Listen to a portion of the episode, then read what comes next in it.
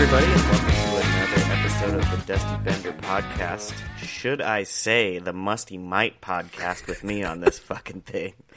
Holy crap, Chance Watson, what's up, buddy? What's going on, Been a while. Wellesley? It's good to be back up with the big club. How was your uh, How was your conditioning stint down with the Musty Mites? God, I fucking sniped Cory Schneider down there, though. I'll tell you what. I sniped him so bad they had to bring him back up. So, so, uh, He's got- get out of this league. I think I think he's he's avoiding going to talk to Jake Allen's mom for any help. He's just like, no, I I don't want to he's avoiding talking to me. I've sent him multiple faxes. Ooh, I heard heard uh, heard a nice crack over there. Yeah, Bedrock beer, it's all right. Yeah, we're not. Fucking that 70s shell. It's not bad. That's not too bad. San I'm, Diego. That's actually surprising. They make some good beers, but oh yeah, I'm, yeah, we're back. Holy fucking hiatus, man. little hiatus there. The All Star break. It. Uh, I mean, you had your, your you had your conditioning stint. I uh, I had to go deal with one of our one of our mutual friends tying well preparing to tie the knot anyway. So Yeah. uh, congratulations, to, congratulations to him by the way. Him and him and both of them. Yeah. I uh I know you did that recently I too. had to do, I had to do something like that too, but Yeah. mine was way easier. I didn't have to go in the snowy cold and like She just said yes, so I mean it was easier, you know? right there you go. Well, I Yeah, mean they that's the all, they all yes in the end, but Yeah, um, but yeah, my we- conditioning stint uh I went to Dallas uh-huh. joined the joined the Musty Mites for a couple games. Yep. Um, they all play with. I was gonna say they all play with the knobs, but that sounds dirty. So That's they all play with their sticks turned upside down. That sounds a little bit better. okay. Yep. It's a little Yeah. better. I mean, you could still probably turn that That's around. terrible. Yeah, something. still absolutely terrible. All right, so um, let's let's move on to. We've had two weeks. Uh, it was the bye week, so teams had some rest. The All Star week, we we had a lot of stuff. So let's uh, let's quickly jump over to our first topic, always in the episode. Uh, Seattle, NHL Seattle. Yep. Um, excuse me. Uh, we're talking right now. Obviously, no no big news out. You know, the most. Uh, we mentioned the last episode that w- there were Seattle execs that were going down to the All Star break. You know, they were figuring out how it was going to be. We know that Seattle is guaranteed an All Star game. You know, in the first, I think was it what seven years. Mm-hmm. There you go. So they're just seeing how it is, taking notes and whatnot. But um, the the conversation now recently has shifted away from who's going to be the GM to where or who and where is going to be their AHL team. So their their affiliate, their their musty mites, so to speak. Do you think their people liked the All Star game? Uh, I mean, I think they looked at it and realized what not to do. I, th- I think that they realize they're like, all right, first off, what we fucked. uh, Okay, let's. How did they fuck up the skills comp? Oh well, how about we didn't invite the people who actually have the records to this fucking event? Like, like, all right, hardest shot. Who should we invite to this? Well, Zdeno Chara holds the record, and he's still in the league. Nah, we can't invite him. Nah, let's let's invite Carlson from Washington. Maybe he'll get up past hundred miles per hour. We'll call that good. Did he? Yeah, he got he won the event with 102, but compared to Chara, that's hmm. compared to Chara, I think he's got the record at like 109 or maybe even like 112. Like it's not even I mean, it's Chara- not even close. Chara's able to like haul off, and you know, by the time that he's done circulating the world with that fucking slap shot, he brings the stick all the way around the fucking earth. Agreed. Okay, so but let's use another event as an example. Like Con- so, Connor McDavid has won this the the speed skating for the last three years, but he still doesn't hasn't beaten the record of old good old Dylan Larkin with the Detroit Red Wings. I wish it was actual speed skating. Well, that's I mean that's my point. Like Larkin owns the record at 12 seconds. He's bet he's beat everybody that's ever done the competition, and he's not invited to the event. Like, it makes no sense. Because they needed Jimmy Howard. That makes the most sense. Yeah, Jimmy Howard's an all star. Fucking suck my Jimmy, How- Jimmy Howard, the All Star. Jimmy Howard, the so all star. So did he make it because Price backed out, or did he make it before Price? He made it. Be- backed out? he made no. He made it because every team has to have representation, and for some reason they thought that Jimmy Howard should have be the representative of the Detroit Red Wings. He's a class act, though. Uh, oh yeah, no, he's a great guy, but I mean, I, the only way they picked him. the only way they could have fucked it up more is if they would have sent like Justin Abdelkader. Which which one would he have done? the fucking Which competition? All of them. the yeah he would have the the fourth line grinder competition. Oh, the fourth line grinder games. the who can suck up the most salary cap space while doing nothing competition. Who can stare at the coach the longest on the bench? But who get who gets out? who can get paid the most to do that? He just Oh, sits. he win for sure. They just they just all sit there and they Uh, stare at like Tippett or fucking Tortorella. They just stand there and then all of a sudden the camera zooms in on Abdelkader. Oh, $4.5 million. Abdelkader takes the win yet again this year. Every year throughout his contract. Looks like Abdelkader is going to be competing a lot more. It sounds like Ken Holland has just re-signed Abdelkader for a 10-year contract at 7 million. Oh, he's a surefire winner. He's an all-star in this book. He's an all star. Fuck. This reminds me of Goon. Doug Glatt just stared at the coach. What are you looking at me for? He's like, God damn it, Doug. Dougie. fucking staring.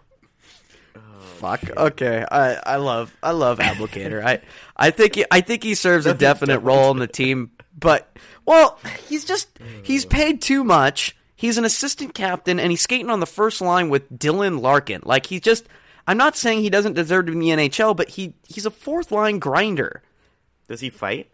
Uh, yeah, I mean that was his initial like role. He was supposed to be hmm. like a Jordin Tootoo tough guy, now he's on a first line with Larkin and Nyquist, and it's like, dude, you are not doing anything.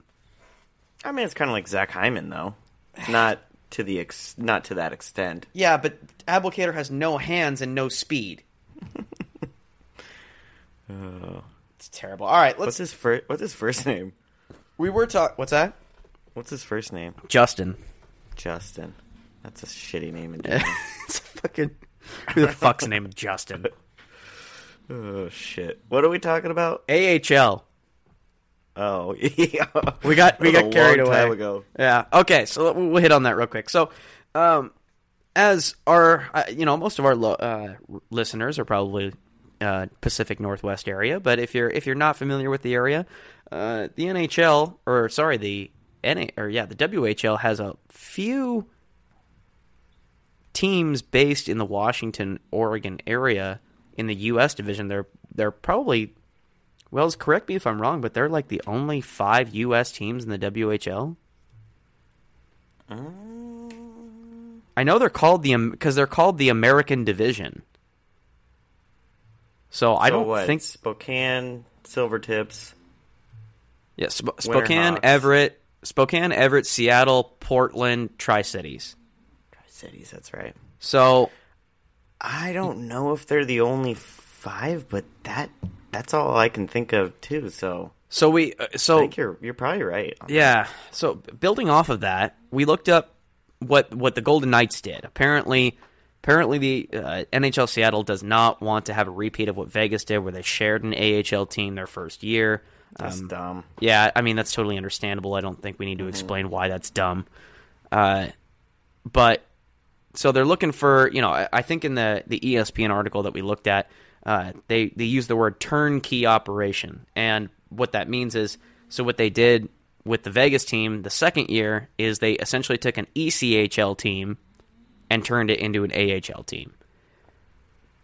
That's the route you go. Right. So if you do do that in the Seattle Do. Northwest area, what city, what team, what area? I mean, do you create a new team or and keep the WHL team kind of like how Calgary has like the Hitmen or do you just take one of these WHL teams and build onto it? Mm.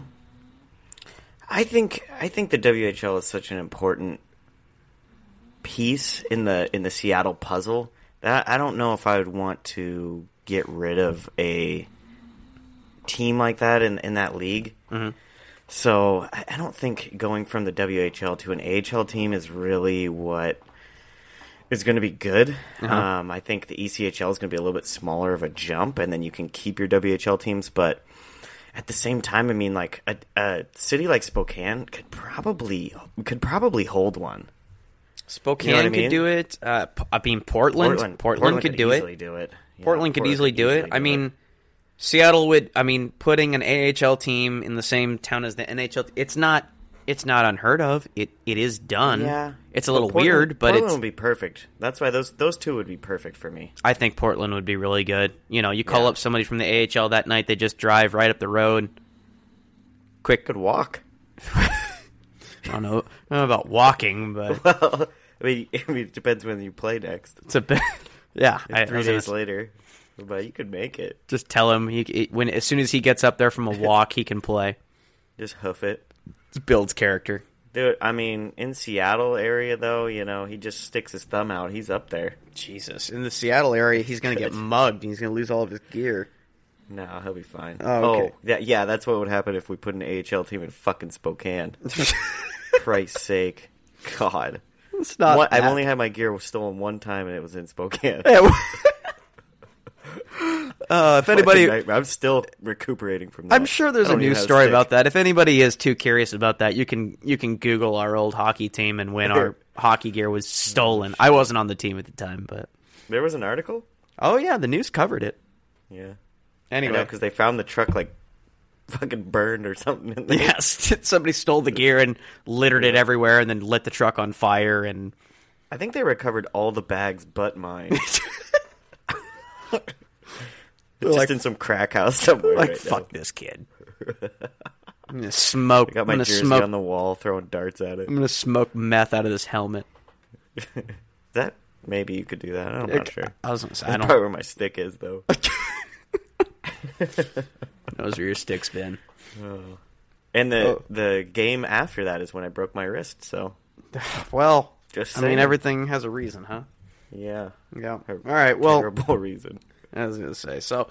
All right. So I think we've established that wherever they do it, if they do it, it should be in the Pacific Northwest. Yeah. I mean, because you know there are there are NHL teams that have their AHL affiliate. Like so, we'll use Vegas again as an example. Their AHL affiliate is the Chicago Wolves. Yeah, So I mean, I know I that's hate that though. yeah. It kind of takes a little bit out of it. Like, shouldn't you think that the Chicago Wolves should be with the Chicago Blackhawks? Well, I'm, yeah, and and not to be a homer, but I mean, you look at like for me, I I see guys come up from the San Diego Gulls all the time to the Anaheim Ducks. Right. that's perfect. I mean, you just you you know people who get excited, say in San, Diego about a Gulls player, mm-hmm. are automatically Ducks fans, right? So. It, you know, same thing. Where if you were to pull, say, like the Boise, like if you were to go Boise Steelheads and make that the AHL team, Ooh. you know, you you have the whole Pacific Northwest on your side pretty much if you're in the U.S. side of things. So, um, yeah, I, I'll be curious to see what they do, but that's I, it, yeah, those those three are probably my top three. I would say Spokane, Portland, or uh, Boise to get one. I, I'd say perfect. that. I, you think they'd go across the border at all? Um, well, I haven't I haven't looked at the ECHL in a while. Um, I know they used to have like the Victoria, I think it was Victoria Salmon Kings or, or Something Salmon like Salmon somethings. Okay. So maybe maybe they go something like that. Who's who's Vancouver's team? Who's Vancouver's AHL? I don't know. Let me look that up. Oh yeah, I should probably pull up Hockey DB. I'm the stats guy now. You are the stats guy. You gotta have you gotta have one fucking job around here. hey, hey man, I'm I'm paid to get on the mic sometimes. Uh huh. Yeah, They pay- hot fire. Pay you well down in, on. down with the musty mites. No, No. uh, they paid me in booze and wedding bubbles. Oh. Yeah, That's That's I don't understand that. I don't I don't get that. the the Vancouver Canucks' AHL team are the Utica Comets. So they're in New Vancouver's York. Why? I Oh, that is dumb. makes no sense to me. That is dumb. Yeah. So I think I think if Seattle had any smarts, they would try to, if, you know, especially if they're going to make their own team, they will do something in the Pacific Northwest. Victoria Salmon Kings, dude. Look. Yep. Good call. God, Google is so smart. Google Google knows everything. Are they still good? Yeah, they're still here, dude. They still decent. I swear they used to be pink though. Now Just they're a- blue. Now they're navy blue, gold, silver, and white. Used to be a salmon color, a salmon, Salomon. Solomon. Yeah. Jesus. I don't All know right. who their affiliate is, but anyways. All right, we got we got two weeks of NHL shit to catch up on. We uh we talked about our thoughts on the AHL game. In fact, we devoted an entire episode of it beforehand. But uh so, Wells, uh, what did you what did you think of the All Star game and all that? Um, All Star Game was okay. So some of the highlights I saw, it was the, the games that they played were okay. I wish the more I watch it, they should go to four. They should do four on four. Think so?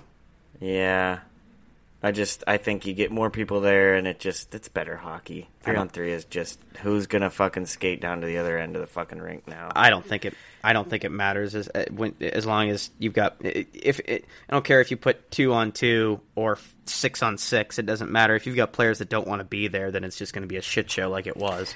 Well, and that's I. You know what?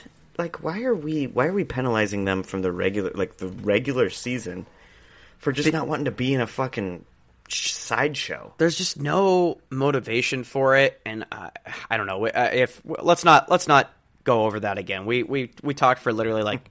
45 We could 50 burn it down. dude. yeah, if anybody if anybody wants to hear our thoughts on the AHL stuff, go back to that episode. Uh, I think it's HockeyBot 3000. Uh, yeah. lis- listen Maybe to we'll finally start our blog too. yeah, that would be a good one. We could talk about how much we fucking. I could write a whole paragraph about how much I fucking hate it. it down. Dude. It's so bad. I fucking hate it. Anyway, it's my it was a favorite. It was a joke. Uh, speaking of you know the, the people not playing well, uh, it was fairly obvious that Gibson was not trying at all. well, and he carried it over into the game against the fucking Jets too. Yeah, apparently he did. Sakes. He was okay with getting lit up.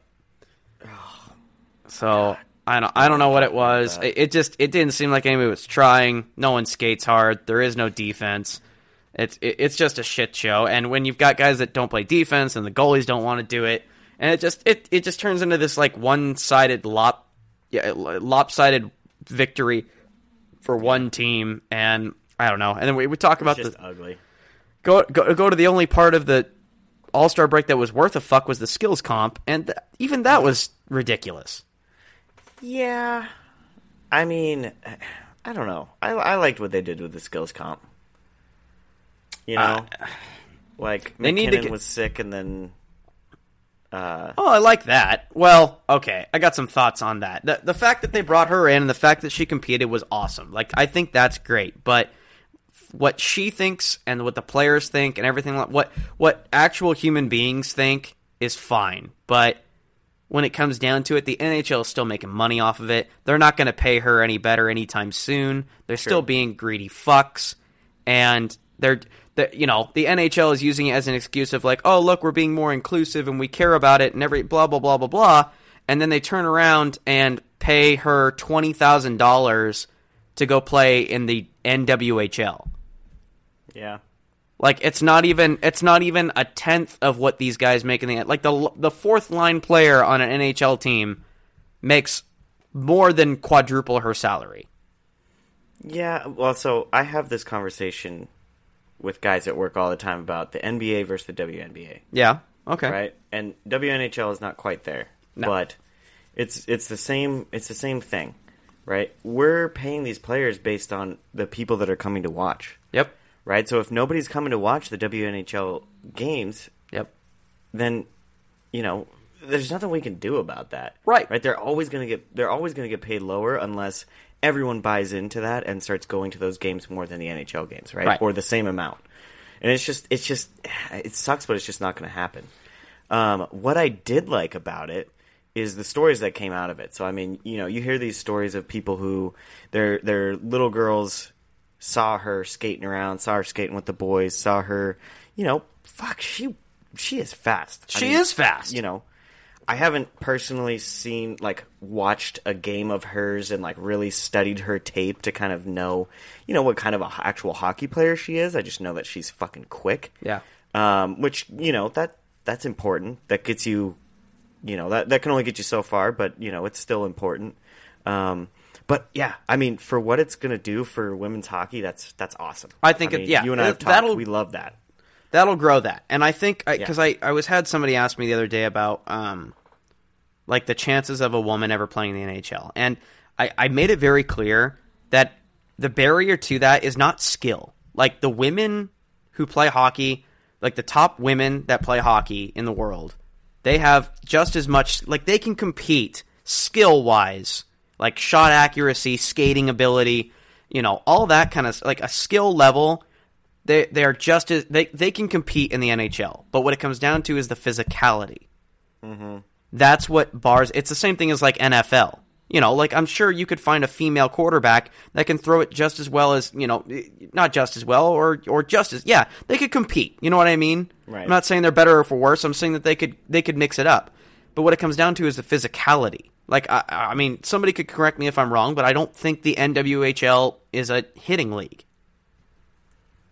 Uh, I'm not sure. I know the Olympics aren't. I know the Olymp like when women's Olympics on, it's not it's non-hitting. yeah, I don't. I I would highly doubt that it's a hitting league. Right. So I think that's what it yeah, comes I'm down to. It's on that. As as long as as long as you can drop the gloves in the NHL, yeah. we're just we're just not going to see it. Right. So it's it's not a it's not a skill thing. It's not like anybody saying that a woman can't play at the same skill level as an NHL. If like if the, the NHL was non-hitting, I I would bet some money that you could see some women players in the league. Yeah, Like No, I, I I would completely agree. but when it Because comes look down, at look at some of the smaller guys that we have. yeah, yep, You know what I mean? Johnny Gaudreau is not a big dude, no, right? But he's used to taking hits. I mean, do I think he's ever fought in his life? No. No, probably won't. But- and he probably doesn't lay out anybody anytime soon, but he can take a hit or at least know how to maneuver around it. Yeah. Whereas Well, a women's think- a women's league you're not taught that A and B if you do take a hit, I mean it fuck if Tom Wilson comes in and lays out Kendall Coyne, Yeah. like it's just it, it, it's suspended forever. right, he's done his his life is over. She's probably not playing hockey again and it's just bad for everybody involved. So yeah, but if Ryan Reaves does it, if he doesn't, he gets like a slap on the wrist. right or if Kendall Coyne just lays the fucking Tom Wilson the fuck out. Oh my God! Oh, th- then she would be given a, a parade, a trophy, she and a act- medal. She actually gets a couple extra goals. I think is how it works. Oh my They God! just stack her. They just pad her stats a little bit. Congratulations, way to fuck him up. Signs her signs her to a new contract. Just fucking. That's an instant signing. So I, I think that's what it comes down to. Is I mean I'm not. It's it hockey. Uh, there, it sucks that the NHL is playing that card because hockey is truly an inclusive sport. Like if you go to the minor leagues, you go to beer leagues and stuff. It's very common to see women play, even in the Right. even like in kids. You know, it's very common to see girls playing hockey. I mean, when I was growing up, one of our better players was a girl, and hell, even when you and I were in college, like one of the best women, one of the best hockey players in the area was a woman, Lacey Macy, Lindsay Macy. Macy, that's right. So, Um, yeah. I, so I, it's the skill level. It's not about the skill level. It's about the it, it's the physicality. And I th- I mean, I'm not saying one day you don't find a chick that's tough enough. I I don't rule it out for a second, but at the moment, I just I don't. I don't know how tall. I think they said during the, the interview that Kendall Coyne is like five two, five three. Oh man, that's small. That's small even for the guys that we have that are small in the Right. That's just that's really small. And I I just you know, she gets into that league even if she bulks up and builds up some muscle, like I mean, that's she takes a hit and it's I mean, she's not going to make it. She's not she's not going to serve anyone, even if a man. You're a, if you're a five two man in the NHL and you take a hit, You're getting lit. you're up. getting lit up. So, you know, it's well mixed- You know, and I, I, I don't know, and I don't think it's fair for us to basically say like, oh, it's on the NHL. Like the NHL will never get to that point where ladies are allowed to be. In No, my thing so- is the NHL is exploiting it right now because, like, I, so yeah, I didn't finish my point because hockey truly is an inclusive thing. But then the NHL comes in, they use the Kendall Coyne thing, like, oh, you see, hockey and the NHL are inclusive. Like we, it's a sport for just both men and women, and then they turn around and are totally okay with her playing in the NWHL for twenty thousand dollars. Like that's you know like that's nothing. So, let me play devil's advocate here, though. Go for it. So I know, I, I know there's like talk that the NHL wants to beef it up. I don't know if they actually own the WNHL, but I know there's talk about like them wanting to beef it up. So I don't know if it's necessarily that they're saying like we're inclusive and like you know ladies can play with the dudes and stuff like that. I I almost think that's more marketing for that league So right? To where like the NHL has buy-in or is like feeling out like feeling out kind of the interest in including, you know, or being a part of the WNHL if they're not. I think they are. I We'll have did to look into that. I, so I, I listened to an actual interview with Kendall Coyne. She did she did a thousand different interviews after the AHL game, and she was talking about how there's two women's leagues, and I didn't know that. There's there's the NWHL, and apparently there's another one, and I didn't know that. She plays she plays for the Minnesota Whitecaps, but I didn't know that there was another women's league, and she was talking about combining the leagues and getting all that together. And I mean that's a no duh. Like you uh, you should obviously do that. Like why do you have two women's league? That makes no sense but I, I yeah, I mean, I I know it's catching up. You know, it's probably not as organized as like the NW you know, or the the women's league for the NBA. Um, but ah, God, I just I I just wish it was. I just hate the NHL so much that they they they tout all of that. I love hockey and I love the game and I love all the players and everything like that. But like Gary Bettman, he's just rubbing his hands together at all of this because he's like, yes, yes, equality makes me money. and you're like, dude, fuck you.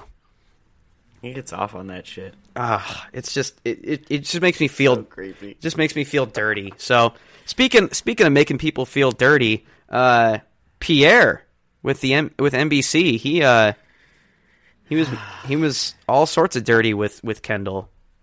He just it, that was so, like nail like fucking nails on a chalkboard for me. Yeah, he is so that's- cringeworthy. Yeah, okay, so- shit. he's a thumb, dude. He looks like a fucking thumb. I don't have the outrage. Yeah, I don't have the outrage that a lot of people do. Like he was like you know people uh, social media wars saying that he was being sexist and whatnot. I don't mansplaining. That's Right. the one I hear all the time. See, I don't, I don't think that was it. I truly do think he was just kind of caught up in the moment. What I don't like, I don't like him because of that situation. I didn't like him in that situation because he's a shitty commentator. Like he's just he bad. At, everybody. He's bad at his job. He has no credentials to do. Like it'd be one thing if he was just a, a mouthpiece. You know, like every once in a while, NBC's got those fucking announcers on there that are talking about how, you know, they're, they're just they're good looking people that can announce hockey, and that's fine. And if you assume that, like you and me, like we're not sitting here going like we've got some illustrious NHL career. Like you know, we're we, the fuck our podcast called Dusty Benders. Like we're not we're not saying that this is for fun. You know, we're not sitting here doing it because we played in the NHL for thirty years. So, but Pierre goes up there and it's like, oh yeah, I coached twenty seven games or whatever the fuck with the Hartford Whalers. I obviously know everything about hockey. Well, this is going to be extra awkward, but um, I actually have him on for the podcast next week. Oh, really? he gets on there. He's like, "Yeah, I know where everybody played junior." It's like, "Great, thanks, Pierre."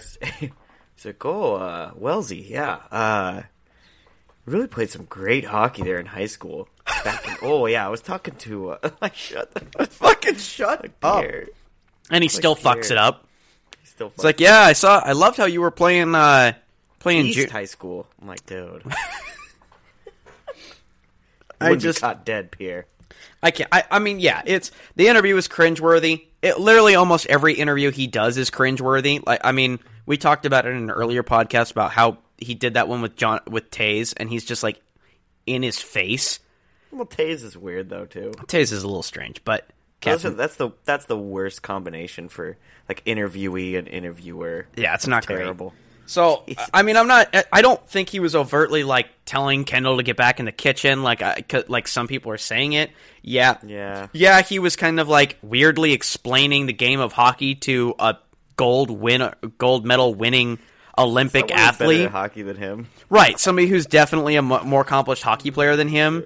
Like I, I get that. I don't I, I just the only thing that I'm to give him the benefit. I honestly just don't think that he was trying. I I don't think it was coming from like a position of like I'm a man, you're a woman, like you're you know you suck at hockey. I don't think that was it. I think he I think he's just a weird fucking dude, and uh, he and to, to top it off, he's not a good commentator. He's not good at his job. He's awkward as fuck. He can't call the game. I- just he- he's useless. He's absolutely useless. I, I so I guess I am siding with like the social justice warriors out there for for not the same reasons, but fuck, man. All right, that's that's my rant. That's your rant. that's Uh, I'm over it. I, I Jesus. she should she should be she should be compensated.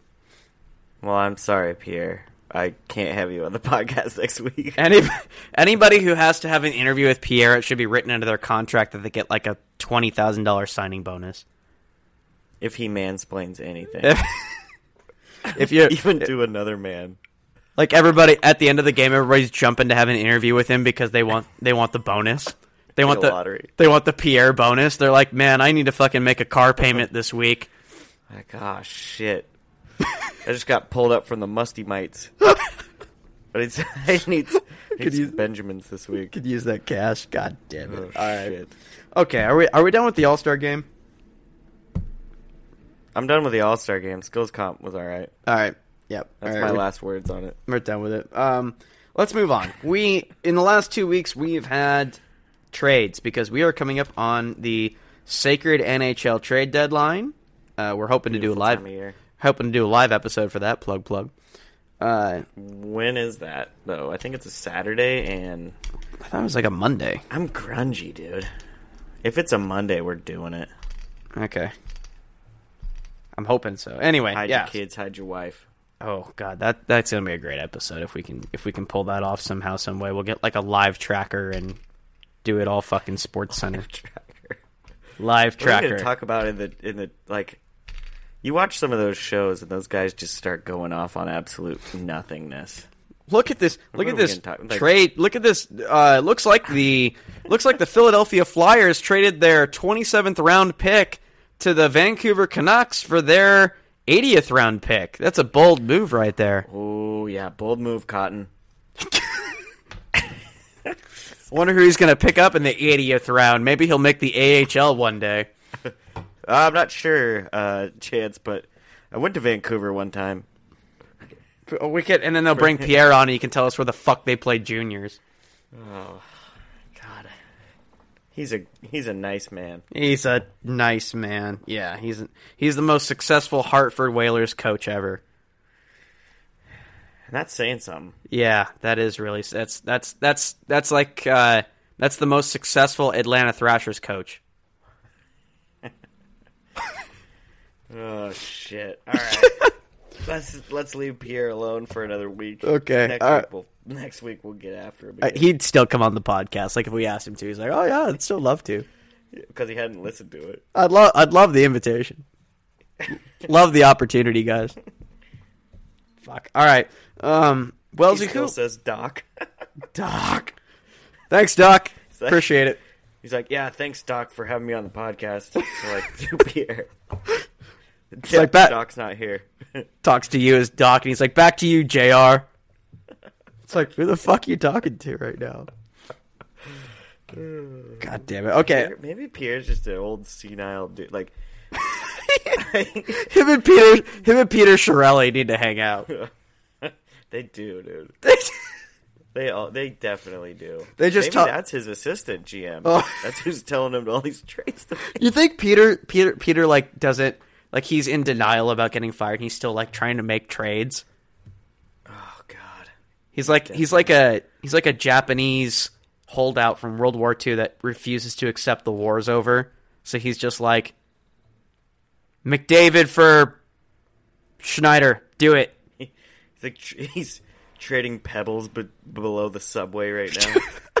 he's like he's like got his little collection of pebbles and fucking some other washed up GMs down there with them. they painted little fucking numbers on him. He's he's still losing those 97's His trades. prized possession though. he's still losing those trades. He ends up Still like losing. he He's ends up one player. he starts with he starts with pebbles and he ends up with like pounds of dirt. It's like it's like I thought it was the safe. I thought it was a good trade for the organization. Oh, poor guy's living in a garbage can somewhere, and we're making fun of him. Poor guy. Yeah, too rough. Poor anyway, millions. poor poor guy. Um, so uh, let's start with the Muzzin trade. Speaking of Canadian teams, Muzzy. what do you think? What do you think of this one? So let's. Uh, I, I- obviously, Muzzin goes to Toronto. Uh, let me pull up the actual trade so I can tell you what LA got it got right out here, Oh, okay. Tell so read it off. What, what do we got? Maple Leafs acquire defenseman Jake Muzzin from. LA in exchange for Carl Grundstrom, the rights to defenseman Sean Durzi, and a 2019 first round pick. Ooh, Do you know where know any of those guys played? Those two are. Do you know where any of those guys played juniors? Oh, Yeah, I do because I'm the stats guy. Oh, okay. But let me let me call Pierre real quick because I don't actually have I don't actually have the information. Carl Grundstrom is a Swedish professional ice hockey player. He currently playing with the Ontario Reign in the American Hockey League as a prospect under the contract with the Los Angeles Kings. Is he any good? He's 21 years old. Uh, let's see here. Young kid came over from Sweden. Oh, from Sweden, eh? Some Sweden. He uh his junior so he played uh Modo hockey. Uh Mhm. Modo Sweden U17, Sweden U18, Sweden U20, Frolunda HC. So he's with the Ontario Reign now. Okay, so he played last year with the or he's played this year with the Toronto Marlies. In 29 games, he had 13 goals and 16 assists. That's not bad. Ah, it's not bad at all. Um, I mean, on on the Kings, he could honestly like crack the roster probably.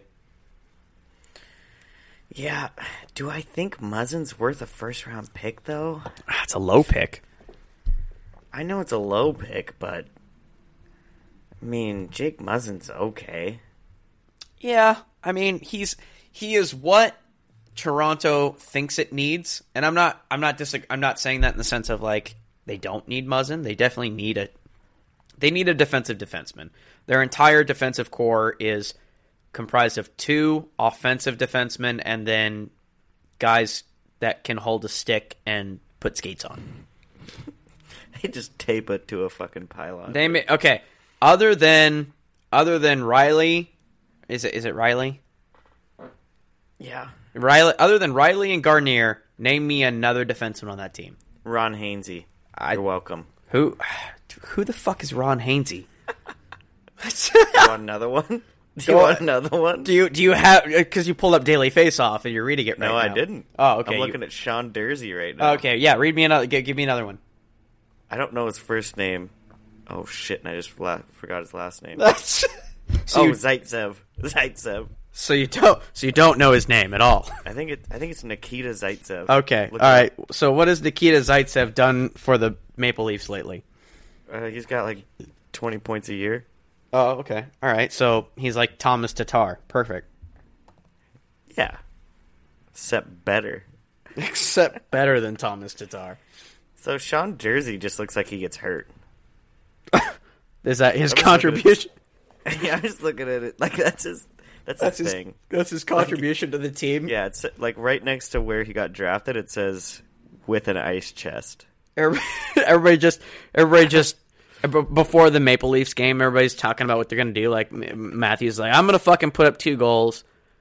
Ta Tavares is like I'm gonna fucking pass him to him, and then he's just like I'm gonna fucking break a rib.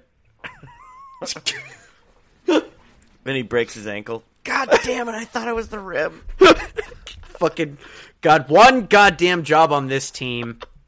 Couldn't even guess it. They're supposed to fucking take guess his one. own injury. Supposed to take one. For, he goes back to the AHL to go sprain things.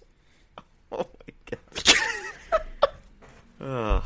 Well, if it makes you feel better, he had 16 points in 11 games in the in the playoffs last year. Well, that's better. I mean, it, that's better than Gardiner going like minus seven or something. In one game. That kid, that kid's got to get out of Toronto. I know we've talked about that before, but God, he's got to get out of there. Is He- Muzzin the replacement? They won't forget about it. Yeah, I'm. Yeah. I mean, no, Muzzin's not the. Repl- I, okay, they're gonna have to get rid of Gardiner because he's gonna want a payday, and we've talked about it before in earlier podcasts. Toronto's gonna have some serious salary cap issues coming up. Um, in fact, I was listening to, I think it was Hockey Hockey Central. Um, they are they're pretty much like 100 percent sure that uh, teams are gonna offer Sheet Marner. I, I mean, obviously Toronto will match those, but everybody, They're moving, they're moving Nylander. yeah, I'm. No, I mean Mar- they're not going to get they're not going to get what they would have got for him last year. Marner they're or gonna, Ca- they're going to got to move him. Marner or Kapanen. Like, I mean, that's the only thing that you can do at this point. You've got Yeah. you've got to. Uh, uh, according to NHL tradition, if you lose to the Red Wings, apparently it's it's cause for some major major changes. So Good for them. Yeah. At least there's something in this league. Hey, you know it. You know, out of all the bad trades, out of everything that happened, what it took for Peter Chiarelli to get fired was a loss to the Red Wings on home ice. That was the Jeremy final. Roenick. For Jeremy Roenick Yeah. to absolutely lose his fucking mind, Like Pony is like, oh, the Red Wings, God bless them, they're so terrible. dude. Was it you that sent me the fucking like transcript of his Yeah. like rundown? Oh my god, he was pissed. He's like, it's fucking just McDavid skating around, fucking four people. He might, he might, they might as well just oh run five on one because it's just basically McDavid out there against the world. Dude, I, I watched uh, Flyers played Edmonton the other day. He is so fucking filthy. Like, I'll just I'll tune in. I need to watch him every week. That's how good he is. Yeah. Like I need to go out of my way to watch Edmonton games. He is so filthy. It's because because of him. Like he's the only reason they're there. Like you get Oh. you get rid of Mc, you get rid of McDavid, and that team is literally basement. Dude, but Lucci just scored a goal. Oh, then to- then that contract is totally justified. Think he's got two points in his last couple games or something. that is how desperate the Toronto market is sometimes. Like I, I, I get amazed by just laughing at. They are so like you know a guy has a bad game and they're immediately writing him off. Like Gardiner had that one turnover in the Colorado game and now they want to cut his head off. Uh, but Milan Lucic, you know he Wouldn't doesn't. He does, yeah, right. He doesn't score. Milan Lucic doesn't score in 25 games. Hasn't done anything since he was since, since he was in Boston. But he gets a goal and an assist in one game, and they're like, "Ah, he's turning it around. We knew it since day one." It's because if you look at Lucic compared to Gardiner, Lucic looks like a person who will literally come to your house and take your head off of the rest of your body. He, oh, he's Whereas. Gardiner, Gardiner, Gardiner looks like someone that's gonna come to your fucking door and try to sell you a vacuum or something, dude. like, I'm not scared to talk shit about that little. Fucking gonna knock. you know, but Gardiner's gonna knock on my door. Have you heard the good news? no, man. What? What is it? vacuums for half price. Yeah, you think you think he's like a Mormon or something? Like, dude, I'm not. I've got. I found Jesus. I'm like, oh no, no, no, no, no. But have you heard of Kirby vacuums? no, thank you, sir. I have read the Bible one time. The di- this, He's like, he's like, have you read this Bible? Hold up a little vacuum.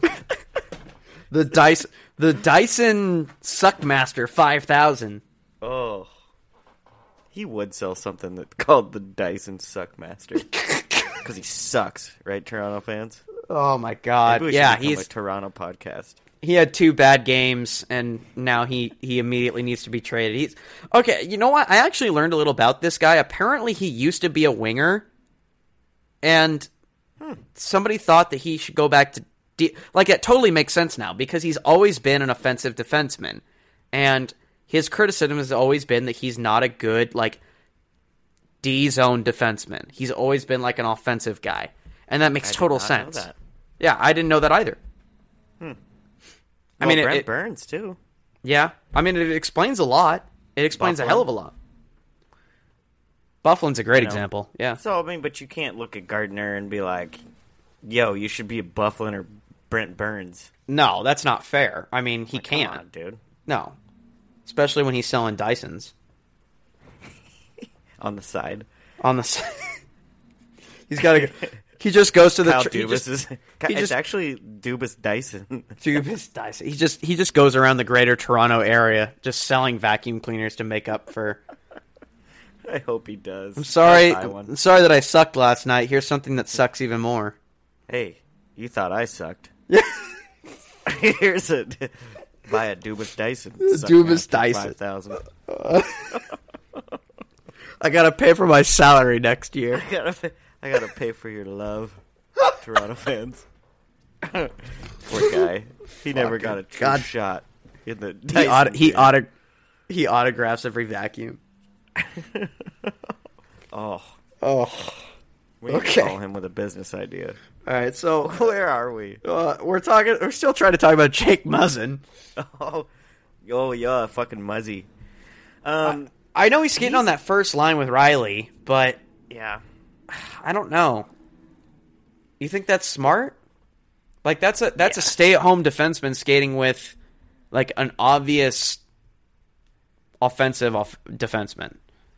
Yeah, well, but that's what they're built for. I mean, Yeah. But and, and I think I, I mean, just looking at Muzzin's numbers, he, I mean, he's a little more two way D than we give him credit for. He's a stat darling, yeah. Yeah, so I mean, he's he's definitely got some offensive game to him. Um, do I He think he, a- needs to be on the first line? No, but do I think Ron Hainsey should be on the first line either? No. So, um, Go up there and yeah, break his that's, wrist. That's I, I think. Jesus, it's terrible. It's terrible of you.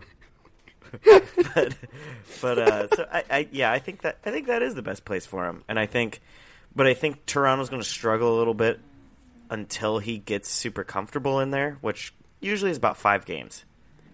right. So you know, five games in, I I would have loved for them to pick up someone like Seabrook or um, Keith, but Keith's going to be expensive.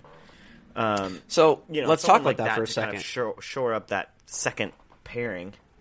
Let's talk about that for a second. So it's been it's been released, uh, you know, on separate days, but both Keith and Seabrook have been asked if they would be okay with being traded. Uh, Seabrook, uh, no word on Keith whether what he said, but Seabrook uh, said no, he would not waive his trade. Now I don't know if that means like they they said like, all right, we've got a trade in place with this team.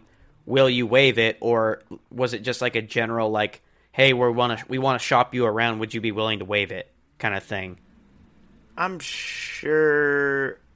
You know what? With with us getting closer to the trade deadline, I'll bet Think- it's. You think I'll bet some someone already has called. Yep, I'll bet someone's already called, and and they're like, you know, hey, we- we have teams interested in you. Do you want to leave? And he's like, And nope, I got a pretty much fucking what it was. cushy. Yeah, both. Yeah, both guys were like, no. Like, why would I leave? I'm a top pairing D. Right. And dude, really? Like Chicago's not that far out. They're five, six points out. yeah, I mean, And that's then that's you know that's not saying Yeah, that, but like, if you're maybe this is a lost season, but say if you're Chicago, do you really want to make the playoffs? Like, you're basically asking for a easy first round exit, and then you're going to screw yourself in the draft lottery because this team is not. Yeah.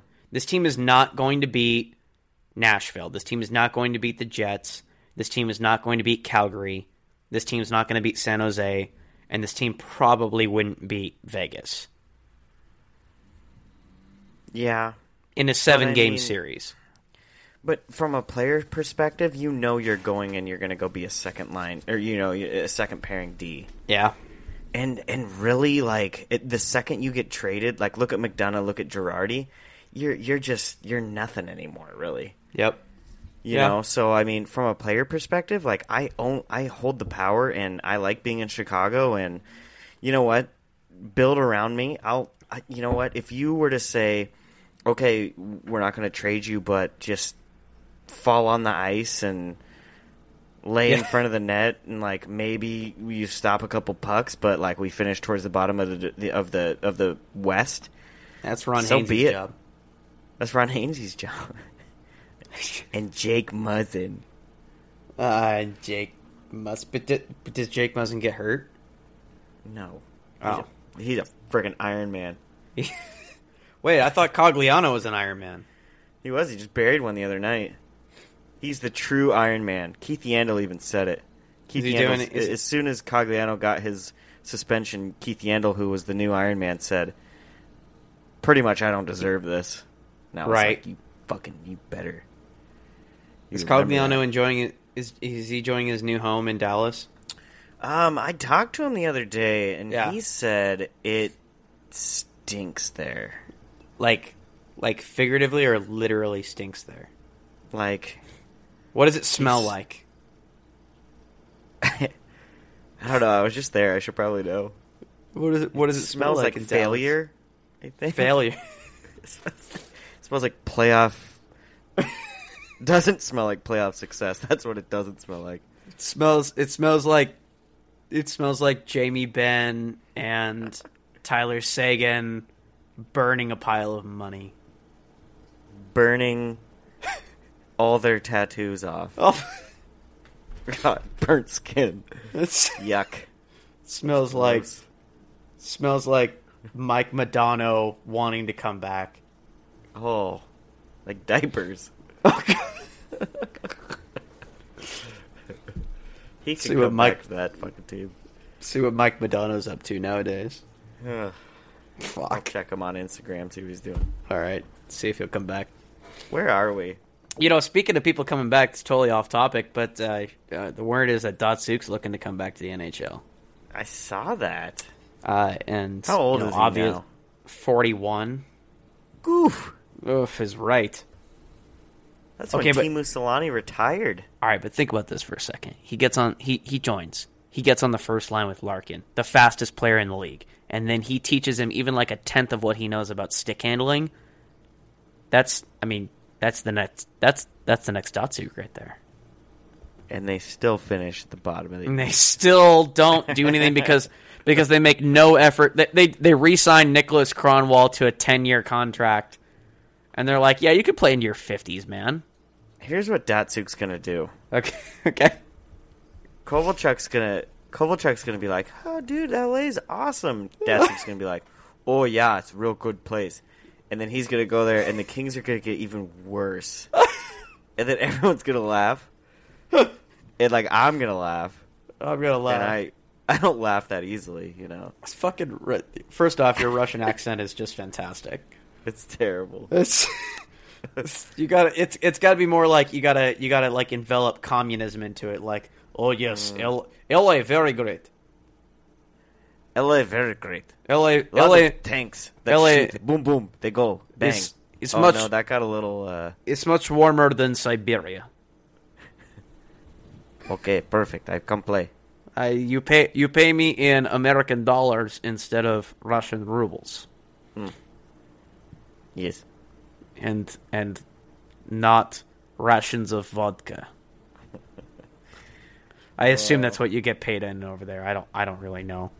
Yeah, I don't know anything about Russian, but I'm not putting myself out there. Oh, that was that was. Badoomed, yeah. well, maybe you should Ovechkin look it up. Ah, fuck.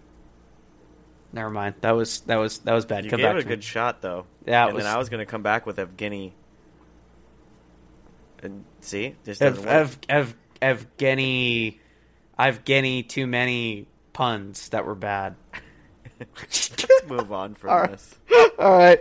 Um, let's talk about the big trade that happened. Uh, we've Yeah. got the big one for between uh, Florida and Pittsburgh. So It's big.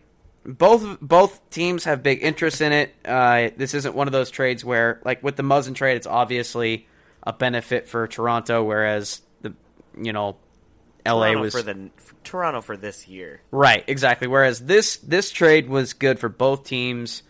Uh, Pittsburgh more in the short term, Florida in the well, I wouldn't say long term, but I shorter. Florida. I think Florida spins it. I think Florida's Florida is a- sells Brassard again. Florida's angle is a little more complicated. We'll get to that second. So let's let's talk about Pittsburgh first. So they picked up. Um, go go ahead. You're the stats man. Who'd they get? They picked up Nick Bjugstad Okay. and let me pull up this shit. Here we go. Forward Jared McCann, which is meh. Meh. So yeah, so and I, I think we were talking about this. The my favorite player in this trade is Bjugstad. Yeah, Bajugstead. Bajugstead Nick definitely. Bajugstead. Baj- Bajug Bajugs Tad. Bajugs I'm Tad. I'm gonna make a stab in the dark right now. Is he Finnish?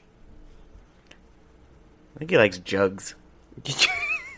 I don't know what he is. You That said he's seems a- Polish to me. he's a, he's a boob man. You're saying? Nick Bjugstad. Bajugsted.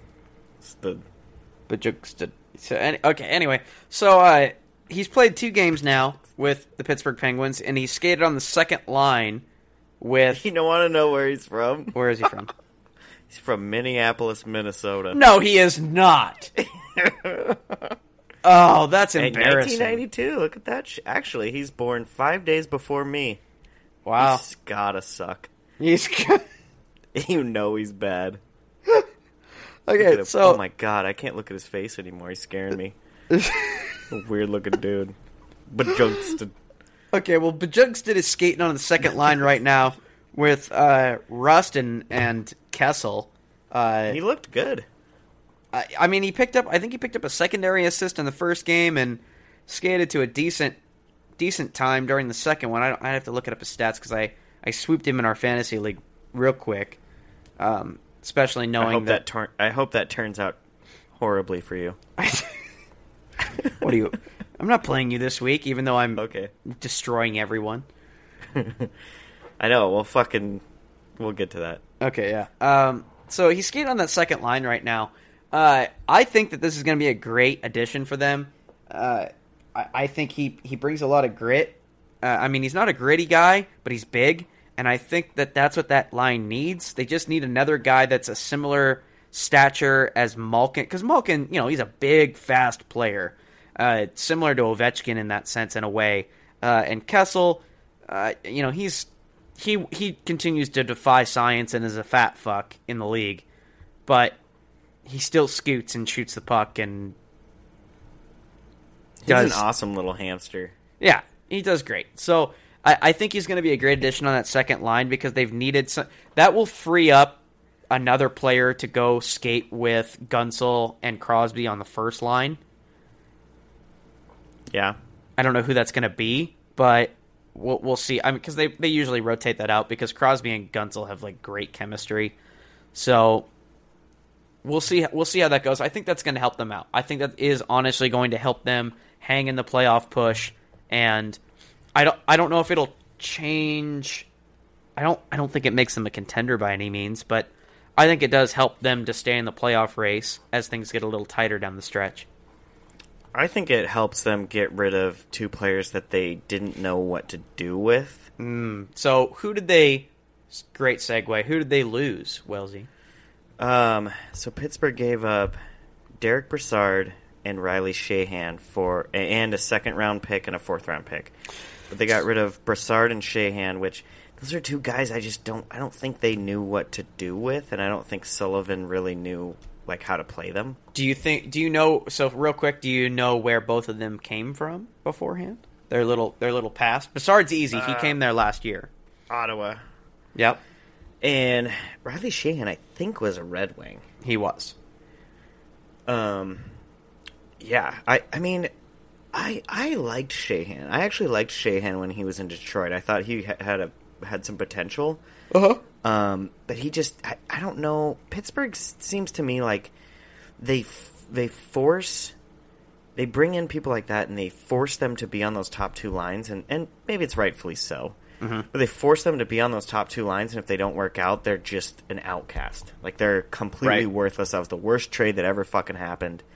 And I think Brassard and Sheahan kind of fi- like kind of fall into that Yeah. to where like you know a team like say the Panthers could just be like, okay, Brassard second line, Riley Sheahan third line. We're both we're, you're both going to get 14 minutes a night. Right.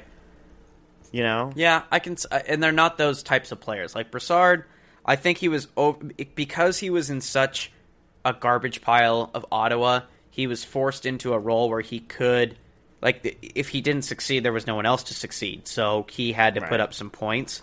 Um, but when he went onto a team with some actual talent, I think he was kind of pushed down to the depth chart. Like he was, I think he was consistently centering the third line, and that's, I mean, correct me if I'm wrong, but I think he was playing up at like the first or second line in Ottawa. Yeah, he was he was second line center, and then they got rid of Turris Yeah, so I think brought in I think Duchene. that would make him skating with like Mark Stone, and anyone who skates with Mark Stone is going to be fucking. I mean, he is he is probably because he's on Ottawa. Mark Stone is probably one of the most underrated players in the league. Yeah, Uh, the guy is the guy is absolutely unreal. I, I mean, if if he is on the trade block at all, I would be on the down low trying to get him over almost anyone else. Like Yeah, I, I would take him over Panarin. Ooh, I would. I would take him over Hmm. Panarin. I think he ser- he he would serve my team more in that capacity. I, I honestly do. The only thing with Stone, and because I've had, and I only know this because I've had him in my Alaska league for the last like two, three years, is he at some point is going to get hurt. Yeah. Okay. So it, you know, and and whereas like Panarin, I don't think has missed that much time. So for me, yeah, that's probably the only knock on Stone is that yeah he there's a very good chance that he's going to get hurt, but he is he's fun to watch. I mean the the guy is actually really good. He just he's still only 25. I mean he's Yep. he's still a young dude. Like he's got a lot of potential left in him. So Do you do you think he could pass like give some of those injuries off to Ron Hainsey? I think I think Ron Hainsey's hit the twilight already. He doesn't need any more bad luck. You can't like uh, so that's like his job. Like he gets tra- like they would trade him to Ottawa and they're like, "All right, Ron, Mark Stone is probably going to get hurt this year. We need you to take that injury from him, like for him." Yeah. Okay. Let's not let's not wish that on him. Yeah, I'm not wishing that on him, but I think it's totally possible. Okay, so let's let's talk about um, let's talk about the Florida side of things here. Um, they're picking up Brassard and uh, they're picking up these two players, Brassard and Sheahan. These guys are ah fuck. We talked about we already hit on it. They're about depth players, and I don't think they're not necessarily. I, obviously, they're not like going to get to Florida and change the game in Florida. In fact, if I look at the standings, last time I checked them, Florida is safely out. Safely, they are they're pretty comfortably out of a playoff spot at the moment. I don't think. I think if you're the the Florida GM, you're looking at the standings, going, all right, uh, playoffs are probably not attainable this year. Uh, as sad as it is, that's I mean that's very surprising. I think people looking at Florida and that roster at the beginning of this year are hell probably disappointed. I think they were really a lot of people picked Florida to be a, a dark horse this year and sneak into the playoffs and maybe even compete a little bit.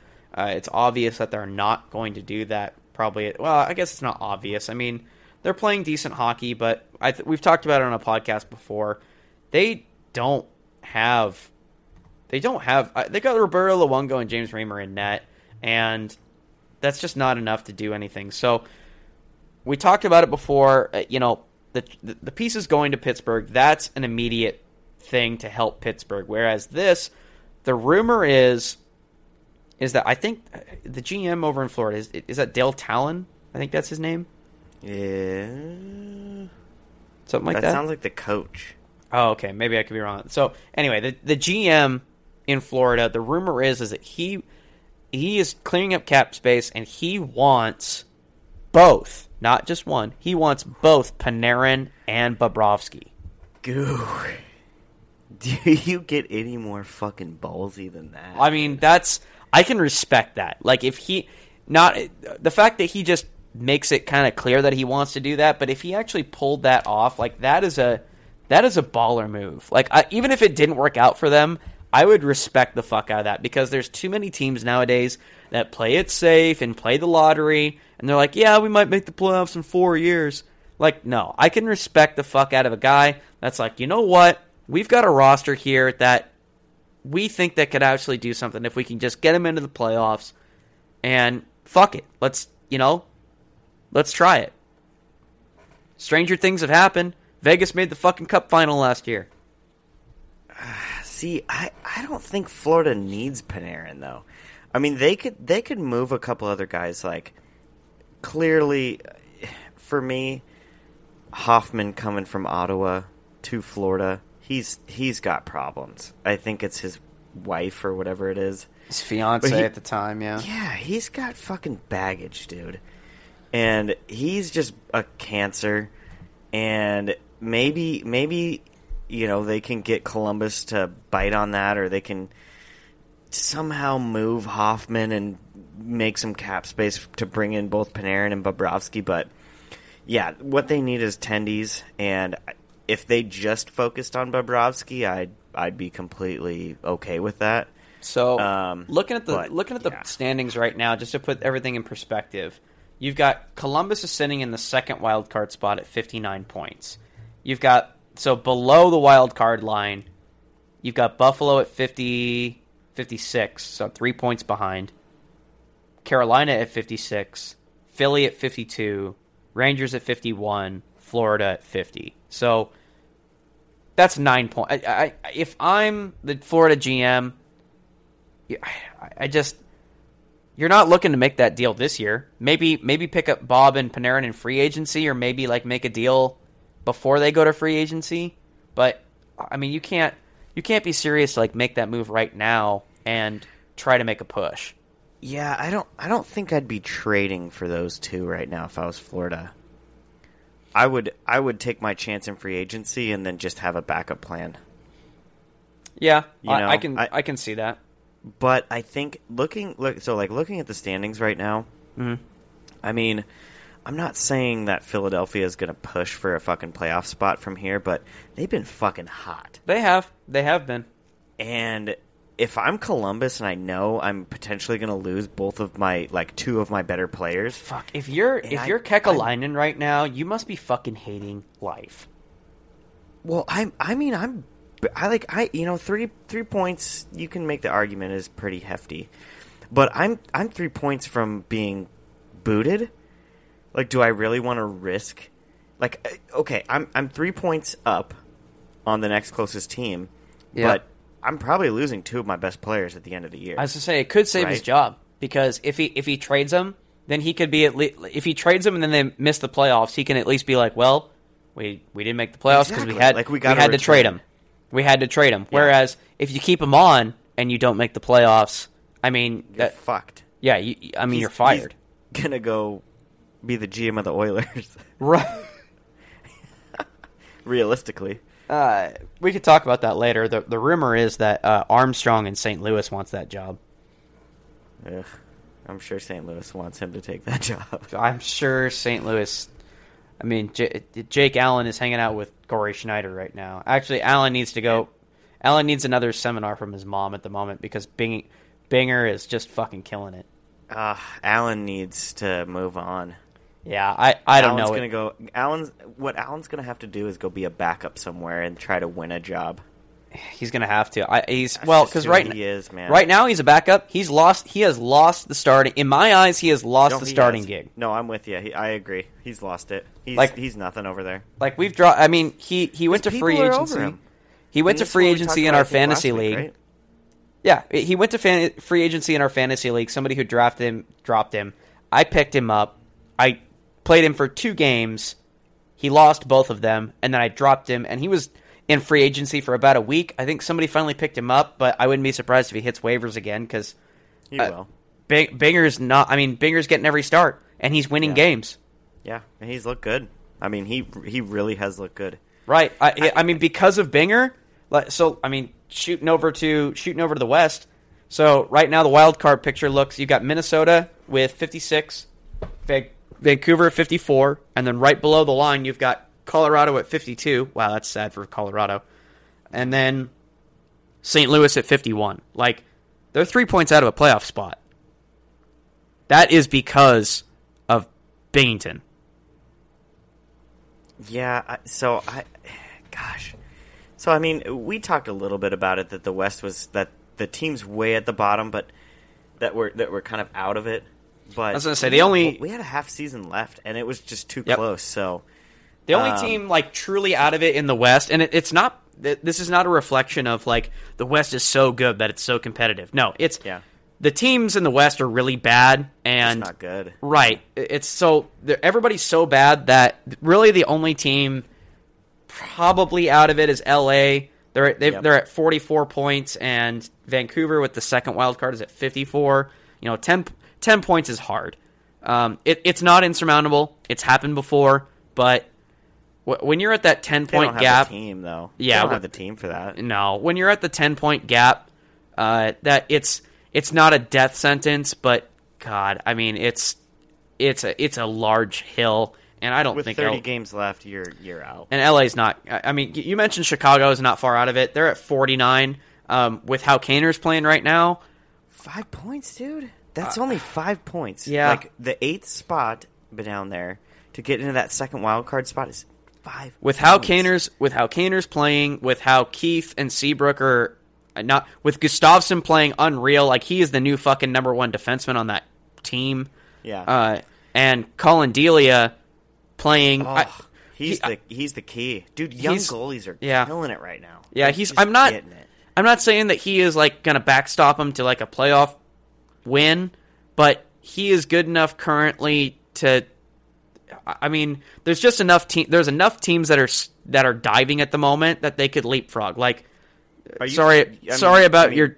Yeah, sorry about your duckies, but th- I mean, it's it's just done. a it's a downward spiral. Um, Yeah, Edmund. I've I've been ready for. The, I actually I thought last year they needed to sell off the team. Yeah. and they still haven't till this point. So I'm starting to really question Bob Murray a little bit. Mhm. Um, Uh, who do when when uh, Corey Perry comes back for like three games? Who who do you think he's going to try uh, to end a career of? oh God, I hope it's Anton Russell. Just like he comes back for like the, the third to last game of the year, and he just Corey Perry like takes his skate off and tries to stab someone. he was the only guy in the league that tried to do that, but now Yeah. He's playing for the majors Yeah. against Shooter McGavin. Yes. So, so I mean, Corey you Perry, Corey. Perry trying to think of interesting and unique ways to maim hockey players. Oh God. You So- what? We got a friend that looks like him too. We do. I mean, he could he could be. He's either related, related. directly related, or he's his son. Did I, did we ever tell you the story of when we went to the Ducks game and I tried to get him to make a sign that said, "Corey Perry, mom wants her, mom wants her one check or whatever." We could. We. Uh, I, I think if we got permission, we should probably post like a side by side photo of both of them on the Facebook. We're not gonna get permission. Probably not, but. But if anybody wants to do enough Mom wants her research on our on our pages, you can probably figure it out. Anyway, um, so we've got so we've got Anaheim that's in a tailspin. No pun. I think they're they're done. They're Chicago's actually going to finish ahead of them. I think it's L.A. and Anaheim are going to be at the bottom. Yeah, so- and- that, but as much as as much The as uh, as much as the sunshine and rainbows that they were trying to spout at that press conference after they fired Chiarelli, uh, Edmonton's not doing any better. They're probably going to No. sputter out too. Um, Arizona, Arizona will probably finish, you know, at 500, but that's so not. Arizona. Arizona excites me. They'll That's probably a end. team. That's a team I think is going to battle St. Louis and Colorado for that spot. I I I really th- I think that team is actually good. Darcy Kuemper has stepped in and actually been yeah, pretty. I agree with that. I just there's not Um, an Phoenix is or Arizona's a 500 team to me. They're they'll they'll end with like you know But 40. that's that division. That's that side though. Yeah, Like the I mean- West is a 500 team. A 500 team is going to get into the wild card this year. I mean, See, well, that's my point. Like the team that's going to be just above 500 will make it, whereas I think Arizona would. I mean, if there was a team that I bet would literally have just as many wins as losses at the end of the season, it would be it would Yeah. be them. They would Yeah. be. li- li- Whereas think St. Louis, is a little more built. Saint, so St. Louis is sitting at 23, 22, and five. Arizona's but, at I, but I think I think this I think this Coyotes team is actually built more than Vancouver. yeah. And they've both kind of gotten hot at the same time. So it's just it's really gonna see it's just really gonna be who peters out first. I think Vancouver Um, will. Uh, it's they're being dragged so, into a playoff spot by Pettersson and Boeser, Yeah, and I- it- well, there's just they're getting they're getting some secondary scoring down there. they're sitting at a ten goal differential at the moment, and they're oh, how ridiculous. I just don't I just don't see it. Oh, I mean, Minnesota will limp in because they've got enough talent to do it, but they'll they're looking they're looking at another fantastic first round exit. So Are uh, you ready to say that Calgary's real though? You know they're sitting at a plus forty five. Plus That is- forty five. This team I- is good, dude. literally my only question mark is on that team is if their goalie can keep it going. Dude, but he's That's- that's he it. has been though. Like I know. Mike Smith hasn't been anything all year. I know. And he, Rittich is fucking good. I, it's so they're It's they are cool, man. They- guaranteed they, are guaranteed the top spot in the Pacific. So they're going to play. Let's see here. Do you do you think they'll take the the the Western Conference top spot? No, You think? I think? think they'll they'll peter out a little bit. I think it's it's got to be Winnipeg or Nashville. Those two teams are way too good. Winnipeg looked really good against. I mean, it's it's the Ducks. So, but right now, Calgary's- really fucking good. right now, Calgary's sitting at the top of the Pacific or the the top of the West. Well, They've so got- Winnipeg has had Byfuglien out for a little while. That's true. and Trouba and Morrissey and Myers are starting to come into their own a little bit, and uh, it, Byfuglien hasn't even been there. Yep. So as soon as Buff comes back, they have a very solid top four, like a very solid top four, Yep. as good as Calgary, as good as Nashville, as good as San Jose. Yeah. Okay. I can see that. Those I are just- the top. Those are easily the top four teams. Okay, so you've got uh, West right now. You got Winnipeg, Nashville, Dallas, Calgary, San Jose, Vegas, Minnesota, Vancouver. Who's drop? Who's drop? We we've done this for the East. Let's do it for the West. Who's dropping out? Who's who do you think? I I think if if everything continues as is, I think St. Louis is gonna take a spot. I think Colorado's gonna miss it. I think Vancouver's gonna drop out. You're gonna owe me a fucking beer, bro. Yeah, what was that bet again? You're fucked, dude. I can't remember. What was that bet again? Was if St. Louis makes the playoffs? Um, you got to chug a Keystone Ice Oh fuck! on air If St. Louis makes the playoffs, if St. Louis makes the playoffs, and then if if St. Louis makes the playoffs, then you have to send me a six pack from North Idaho. if they don't, oh, okay, if they okay, gotcha. don't, then I have to chug a Keystone Ice on air, and I gotta send you a six pack from down here in Arizona. that's right. Okay, all right. Well, I, I if they can keep it up, I don't know if that's going to happen. Um, I I mean, they dude, yeah, they're good. They're good. They found their goalie. they did, They're good. they did, and I think honestly, and I've been our mutual friend completely disagrees with me, but I'm thinking, I'm thinking you trade you trade Allen right now for some to to shore up some depth and make a playoff D. run. I think you sure up some D. You trade Allen to a team that needs to shore up some backup goaltending. Maybe fuck put put Jake Allen behind Freddie Andersen. Ooh, I don't hate that. I don't hate But that either. Have the but Toronto doesn't have the D. No, I it's I was gonna say, but some uh, like a situation like that where you just need to shore up that that backup, and Ooh. I think and I think yeah, Montreal I mean it's doesn't really have any D either, though, huh? going going back to what we started on. It's How about Like- Columbus? Pa- so Panarin and Bo- like uh, so I was thinking you know if you're Kekalainen and you're sitting there thinking like all right if I'm gonna trade this guy these guys where like first off Bobrovsky you know Okay. any team that uh, so look at it this way any team that is in a playoff position or a Stanley Cup run position doesn't need a goalie right. so your next option is, you know, bubble teams or guys that you know might make a run, trying to get in the playoffs, kind of thing. Right. So you'd look at Carolina. You go, all right, trade you to Carolina. So you go, all right, I'll take you. I'll send you to Carolina. Uh, what will you give me in return? Well, Carolina's like, all right, well we've got we've got a surplus of D. Well, you're Kekel, you're Kekalainen. You're like, well, I've got arguably two of the best defensemen in the league with Rensky and Seth Jones. Uh, I don't really need D. They're like, Oh, all thinking three way. I'm I'm Thinking, thinking, threesome, you dirty bitch. I'm thinking that something's going to need to be down like that because the the interest that a team at that level is going to because okay, Kekalainen cannot trade those guys for prospects and picks because I'm Yep. fairly because he'll get fired. Because this team right now, as it, I mean, yeah, you can't control They players and where they want to go. Of, they don't have a lot of forward depth. no, they, They, don't. really don't. No, I mean, if you look, I mean, you've got guys on there that should be producing. Like Alex Wennberg should be offensive depth, He but he's not. Seventy. What? La- no, was it Two last years ago, Two years ago. two years ago, he, was in a. be. What happened was, is the guy was putting up like so that one year he put up massive points. He was putting up apples left and right. He was like he was like the Mike Ribeiro of that year. Yeah, Like, he was just- the Nicklas Backstrom. There you go. He was just putting up apples left and right. I think he ended the season with like 50 assists and 10 goals. Like nothing, you know.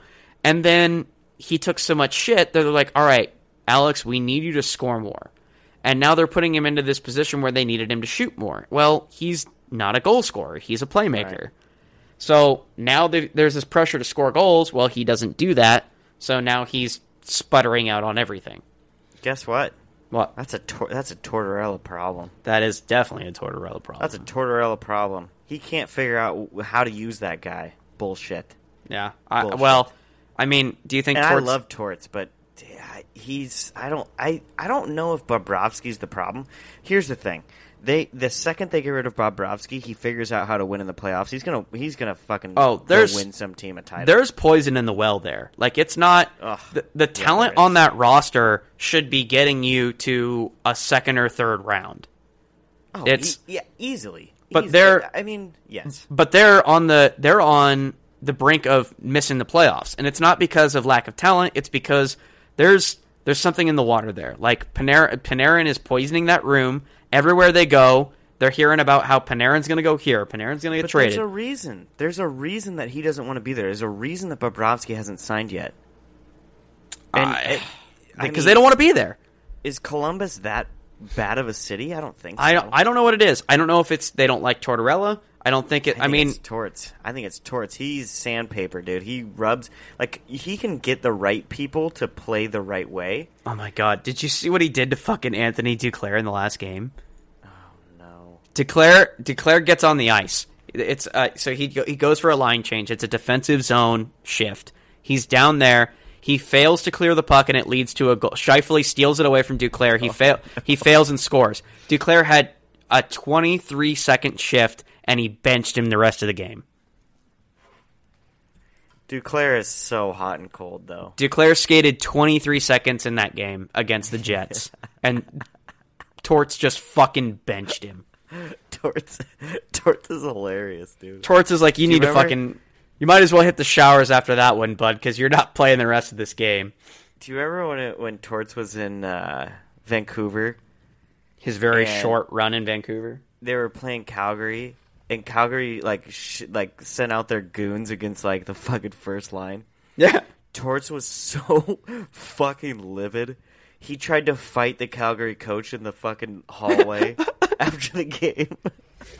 I can respect that. Do you remember that? Torts is fucking awesome, dude. I could respect that But, for sure. But he's just he's such sandpaper and like Yeah. Here's the thing, like Russians are supposed to be like tough and gritty Yep. and like deal with anything like that. Those two I just feel That's not- soft. That's not Bob and that's not yeah, Bob and tho- like Panarin. those two are just soft, and so like Panarin- I know with those two it's torts. I know it. I just fucking it's a gut feeling. Panarin, it's and they're in the same vein of what their mentality is. Panarin is in the sense, so they both think they should be doing better, but Panarin is Panarin is a prima donna. He's like, I've got all this skill. I'm leading this team in points.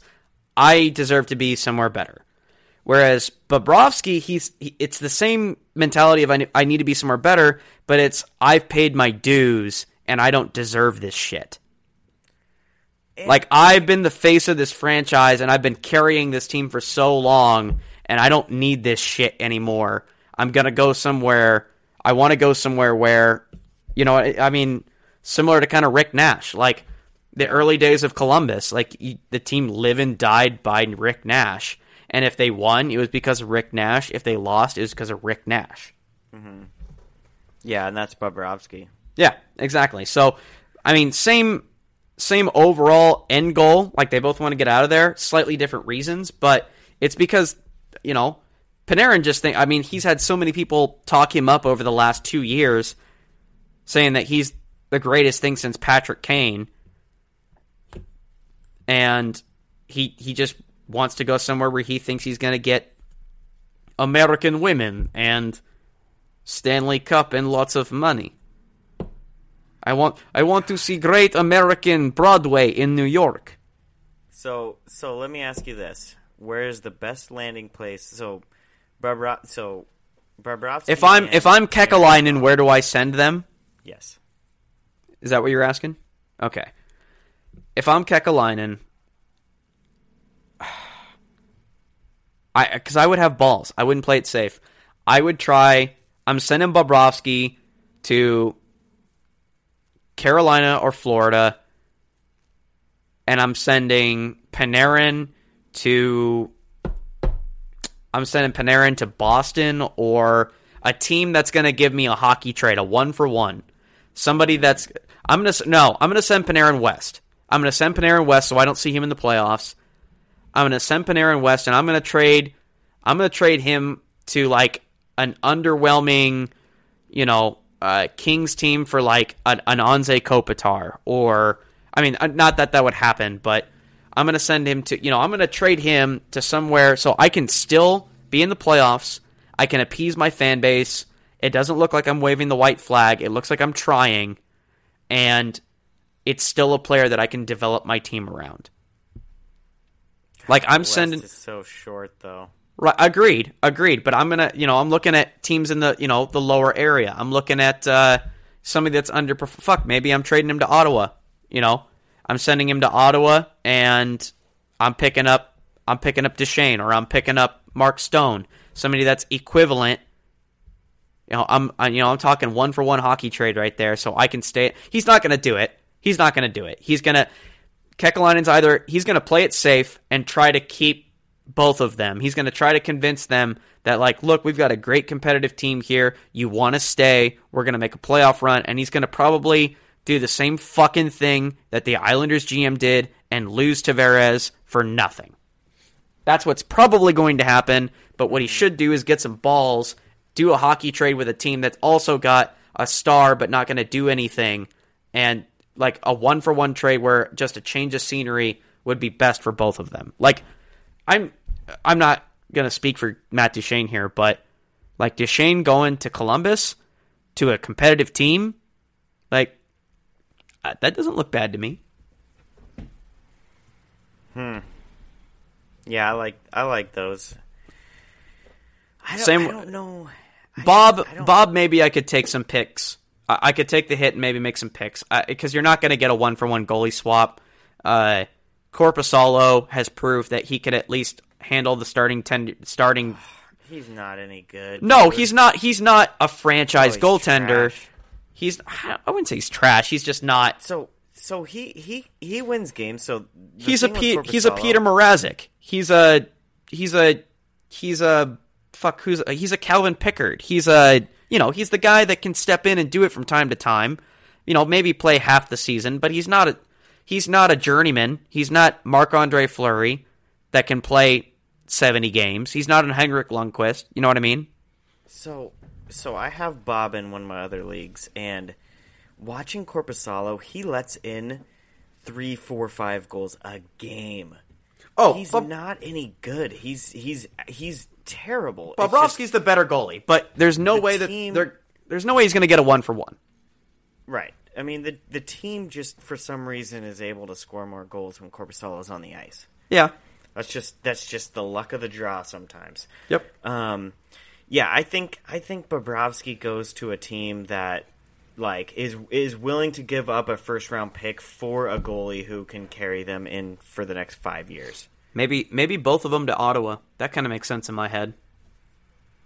I don't hate that. I don't hate that either. Now that I think about it, because um, both of them to Ottawa. I don't know. You just get you get two forwards back, which is what they need.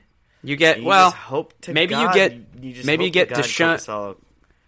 Yeah, maybe you get Duchene and some picks instead. Like you take a player for Panarin and then you get prospects and picks for Bob. Because I mean, who are you going to get back for Bob? Like, I mean, there's no way they're going to trade you both Duchene and Stone. Like that's not going to happen. Not to the same team unless you're giving them a first round pick because that's Yeah. that's all they want out of those two. Yeah, so that's just not. I mean, they're not going to get rid of Brady Tkachuk. Uh, I mean, I guess you've got some defense that you could probably get rid of. Um, their their goalie prospects are garbage. I mean, they've got who's their starter now? They traded for for Vancouver, Nilsson. Yeah, Like he's he. I mean, he's a fill in until Anderson gets back, but Anderson's not any better, really. God, yeah. I don't. I don't. That's. I do not envy the position that he's in. there's a, there's a reason that they haven't been moved yet because it is tough. Yep. Like your two top players are completely different. All these other teams are basically saying like, "Yo, these two aren't going to be happy in free agency if they come here." Well, You know the I mean? pressure's on Like- to not lose them. The pressure's on them to not lose them, like how the Islanders let Johnny T walk. And that's but that's two. That's two people. That's and you can't two of their and you players. can't let them walk. Like I mean, it's just you ca- you cannot. I mean, obviously, the ideal situation is what he wants. He wants to convince them to stay. But I mean, when Panarin's telling you that he's not going to talk to you about contracts until the end of the season, he's made it. I mean, that's basically the that's the NHL agent way of saying "fuck you." Yeah.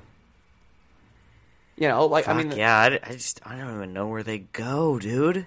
That's why Mitch Marner. That's why everybody's saying Mitch Marner is going to get offer sheeted because he's said to them that he doesn't want to talk during the season. Does Chicago take a middle goalie because they don't think Delia is it? No, no, because they. I'm. I'm sure they know Crawford's done. There's no. I mean, even if even if the trainers are telling you right now that Crawford has a chance of coming back, there's no way that you're sitting there going Crawford is our franchise goalie for another three years. Like Yeah.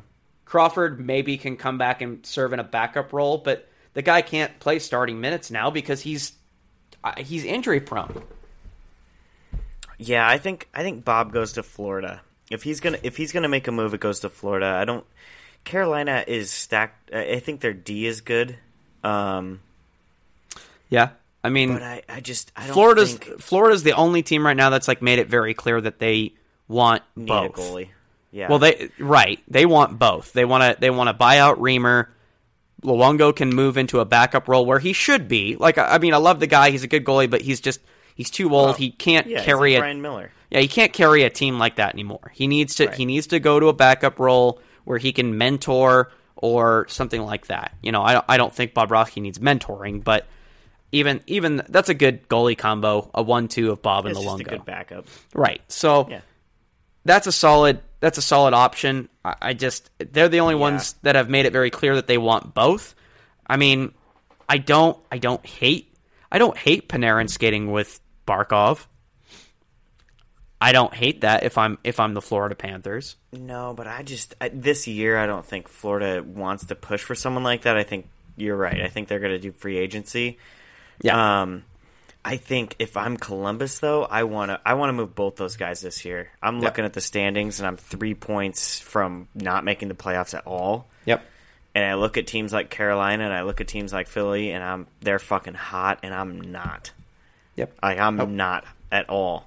And that's like Columbus to Florida. I can get a pick for Bobrovsky. You know, I can get a pick, or I can get I can get a pick and someone probably. Like I can Yep. get a pick and a forward to replace Panarin. And you know, I move Panarin to a team who's hurting on forwards a little bit. Like, yeah, I- don't, I don't even know where I would send him. Minnesota, maybe, but I don't think I would send Panarin even anywhere close to the division. I mean, No, it'd be tough. can't. It'd be tough enough for me as Columbus to send Bobrovsky to Florida because if next year he fucking backstops them to a chip, like, That's why I'm comfortable with Ottawa. Like, yeah, Ottawa's in the same conference, but Ottawa's not making the fucking playoffs anytime soon. Yeah, yeah, yeah. I mean, maybe you do a two for one, or you know, one for one with that. So Panarin for I think they need a center. So I think that maybe Panarin for Duchene. with with with how yeah I, I mean I, I don't mind that I don't mind that at all Bob Bob Yeah. makes things a little more complicated but like a one for one Duchene for Panarin like it's both both players get new homes which I think I don't think Duchene is in more of a hurry than Panarin to get out of where he is but I think I think he's made it kind of clear that he'd rather go somewhere else um I think both of them get new homes Ottawa. Oh, I guess he doesn't really have. Well, it's just if he would sign again. Yeah, uh, it's yeah. They've offered him a decent contract, and I think I think the money is good, so I think he's okay with that. But I mean, he left he left Colorado to get a to win a ship, and he's not like he's on another he's on a team that's rebuilding, and uh, you know he goes to Columbus, he's got another shot at it. Yeah, Panarin's not happy with it. Panarin's going to go to arguably a worse city than Columbus.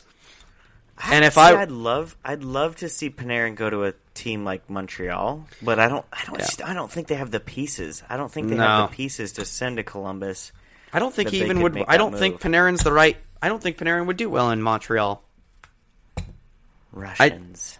I Where just do don't- Russians do well.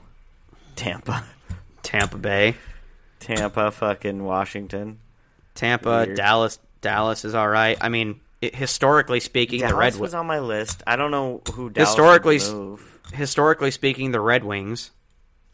Yeah, but We we had- Wings don't really have any pieces to move. They kind of have to build within. I was gonna say, talking to he approach Kekalainen and could approach Ken Holland. Hey, we're thinking about shopping Panarin around or Bobrovsky. What do you got for me? Well, Datsyuk. We've got uh, no because technically Arizona Arizona owns the rights well, to him. that's the so- thing. Holland still thinks he owns Datsyuk. Oh no, it's so no, it's he's not. He's not. He's delusional in a different sense. He's like, well, oh, comparable players. Um, well, we'll trade you uh, Danny DeKeyser and Justin Abdelkader.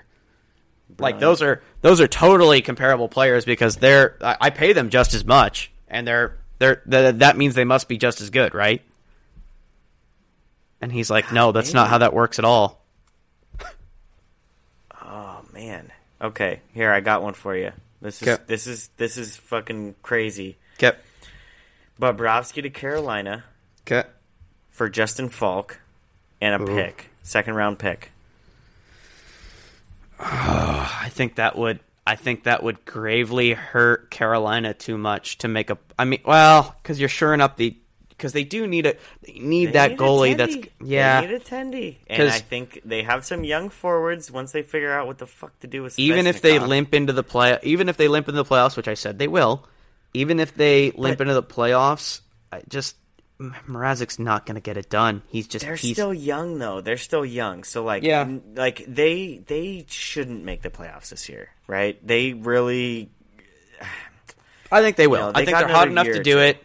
Mrazek, okay. Mrazek's on a hot streak, and that's and that's fine. Mrazek goes through hot streaks. That's always been him. It's just he is not a consistent goaltender. They'll get into the play. If he was a consistent tendy, he'd he'd be the starter for the Red Wings right now. But he's not because he could never get consistency, yeah. and that's what's going to happen. I mean, Mrazek can play well for four or five games in a row, and then he'll go back to being Mrazek again. And I just it, with Mrazek as your starting goaltender, with McElhinney as your backup, or vice versa, that's that's just not a goalie tandem that's going to do. I mean, the, they make the playoffs. They are looking at an easy first round departure, probably even a sweep at the hands of whoever But they're so young though. Like I- so, if I you were agree. thinking Bobrovsky, they're so young. How that's old a is team Bobrovsky? next year that's going to push? How old is Bobrovsky? Twenty eight? About No. Yeah, 30, 30s, early 30s. Yeah. Okay. Well, in, in Um, goalie years, that's pretty good. Okay, so so just play with me on this. Okay. So Carolina just got Bobrovsky. Yep. Columbus just got Justin Faulk in a second round pick. So they hold on to their second, but they flip Justin Faulk. Mm. They flip Justin Faulk for Matt Duchene in Ottawa. Ooh. Ottawa needs that second D. They need a good second pairing D. Mm-hmm. That's good for them. They they get rid of Duchene. Columbus gets their center they want, Okay. and oh god, they still need to do something with Panarin. They they gotta try to sign him or something. They need I- some that's- forwards. That's been their strategy all along. Kekalainen has been literally he's just been he's locked himself in a padded room. He's like la la la la la la. la. Panarin's like, I really want to get out of here. I'm not going to sign with you. And he's like, No, you're you're staying, right? Yeah, you're going to stay. And he's just hoping that the, this team's success will change his mind. But it, I mean, it's clear that Panarin doesn't care about that. Like he doesn't care. Like you, I guarantee you, even if even if the Colum he he holds both of them, and the Columbus Blue Jackets win the Stanley Cup, Panarin is not re-signing with them. I guarantee because he do, he doesn't care about that. He wants to go somewhere where there's pretty American girls, and he can fucking live an all stars life. Like he wants. He's mentioned several times New York, hmm. and I mean that you know, like obviously, if he's saying he wants to go to New York, he doesn't care about winning a Stanley Cup. He wants to go somewhere where he can make money and live live it up. So Panarin for Zuccarello and a first round pick. Ooh, ooh. Now you're talking. Because Rangers aren't going to finish that high. Bobro- That's a pretty solid Bobrovsky and. Panarin for Lundqvist, and Lundqvist can make one more push for a ship. No, I, I was, that was that was far fetched, but that was that was too much. still though. I'm talking good. my first my first trade with Carolina, and then eventually with Ottawa, and then you make that trade with Panarin for Zuccarello, first round pick from the Rangers. You're gonna you're gonna pick pretty high. yeah, that's a good And pick right Zuccarello there. is still a pretty good player. Zook could do. I mean, he won't Ooh. necessarily fill the void, but Yeah, he could do it. he could. He, He could, could- help a little bit, and you you would you would have Duchene. Yeah. Ooh, that'd be a dirty line. It'd be filthy. Yeah. Okay. Ooh, All right. Yeah. Uh, I, I don't hate that. I, uh, Colum- I'd like to. s- I'll Columbus curious to see what they GM, we have figured it out.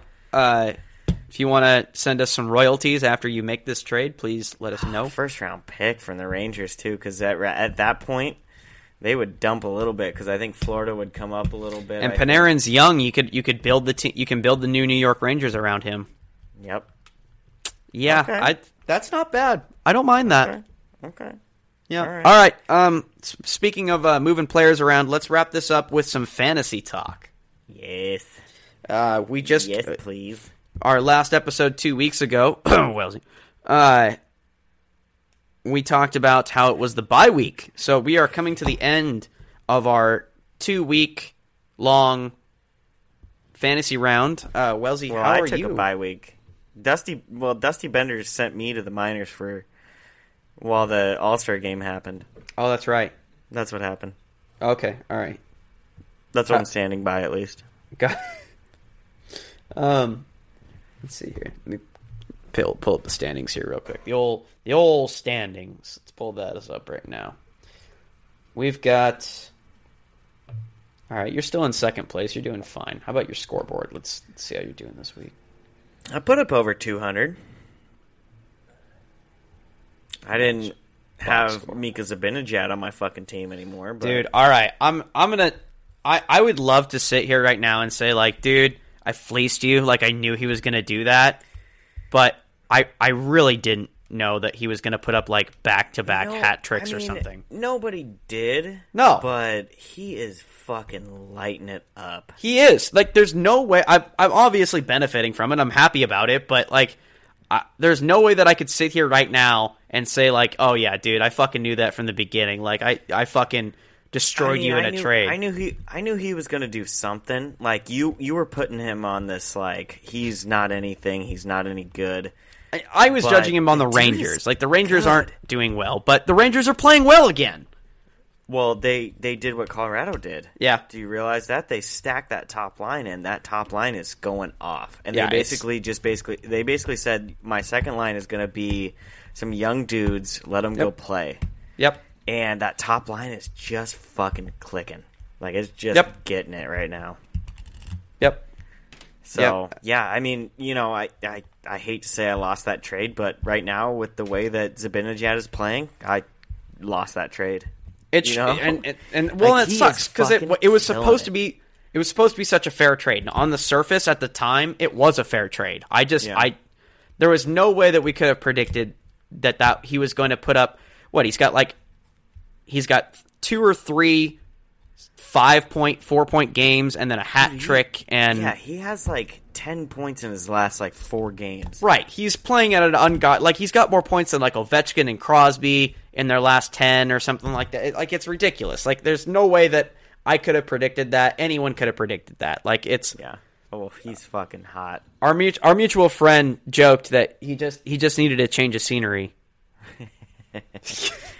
It's kind of true though. It is kind of true. I mean, Boeser, like your other player that you sent me, Boeser, he's playing exactly how we thought he was. You know, he's when he when he skates with Pettersson, he does okay, and you know he's he's playing at a, a Brock Boeser pace. He's doing okay. Yeah.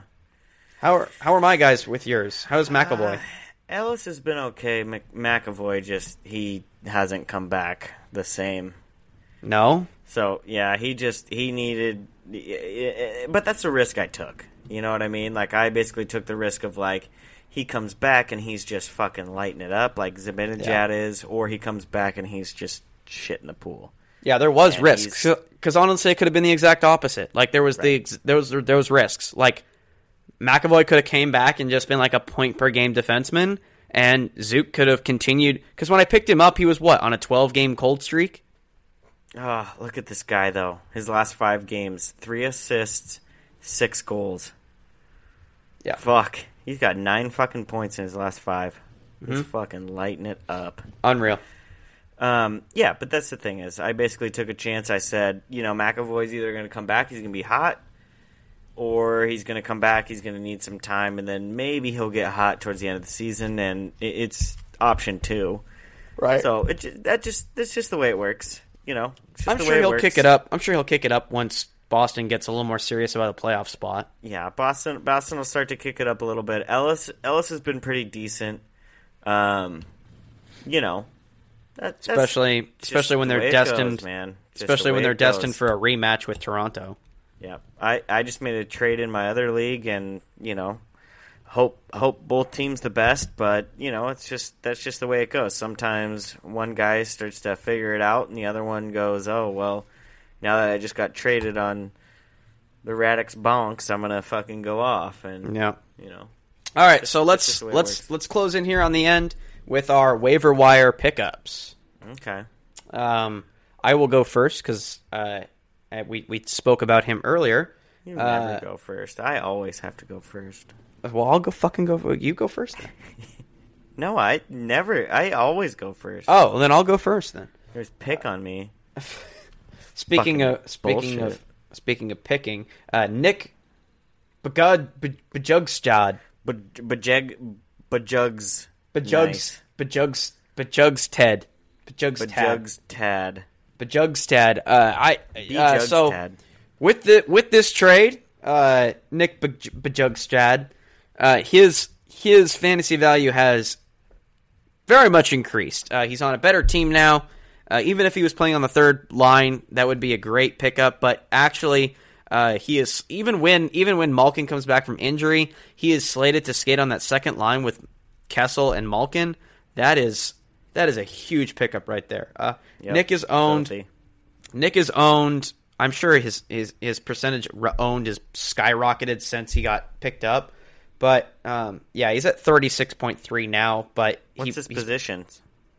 uh, that's the even better part. He is a center right wing. Ooh. So uh, he's he, I mean he's kind of underwhelmed at the moment because he was hurt with Florida, and even when he was healthy, he wasn't necessarily getting great ice time. He was skating like 11 minutes a game. Now he's skating, you know, 16, 15 minutes a game with Pittsburgh. He's on the second line with two of the best players in the league. Uh, if he continues that assignment, not to mention, I think he's going to see some second line power play time.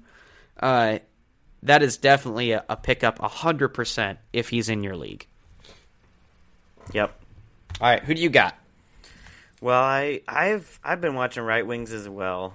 Okay. Um, but I'll go left wings just for the sake of the podcast. You're Okay. welcome. Thank you. You owe me. I, yeah, I No, owe you. You owe me. Yeah. Okay. Um, I got a, I got a couple left wings here that I'm still kind of. I'm surprised they're actually on on the wire. Some of them. Um, Brady Tkachuk. So we do have Brady Tkachuk available in our league, and I think.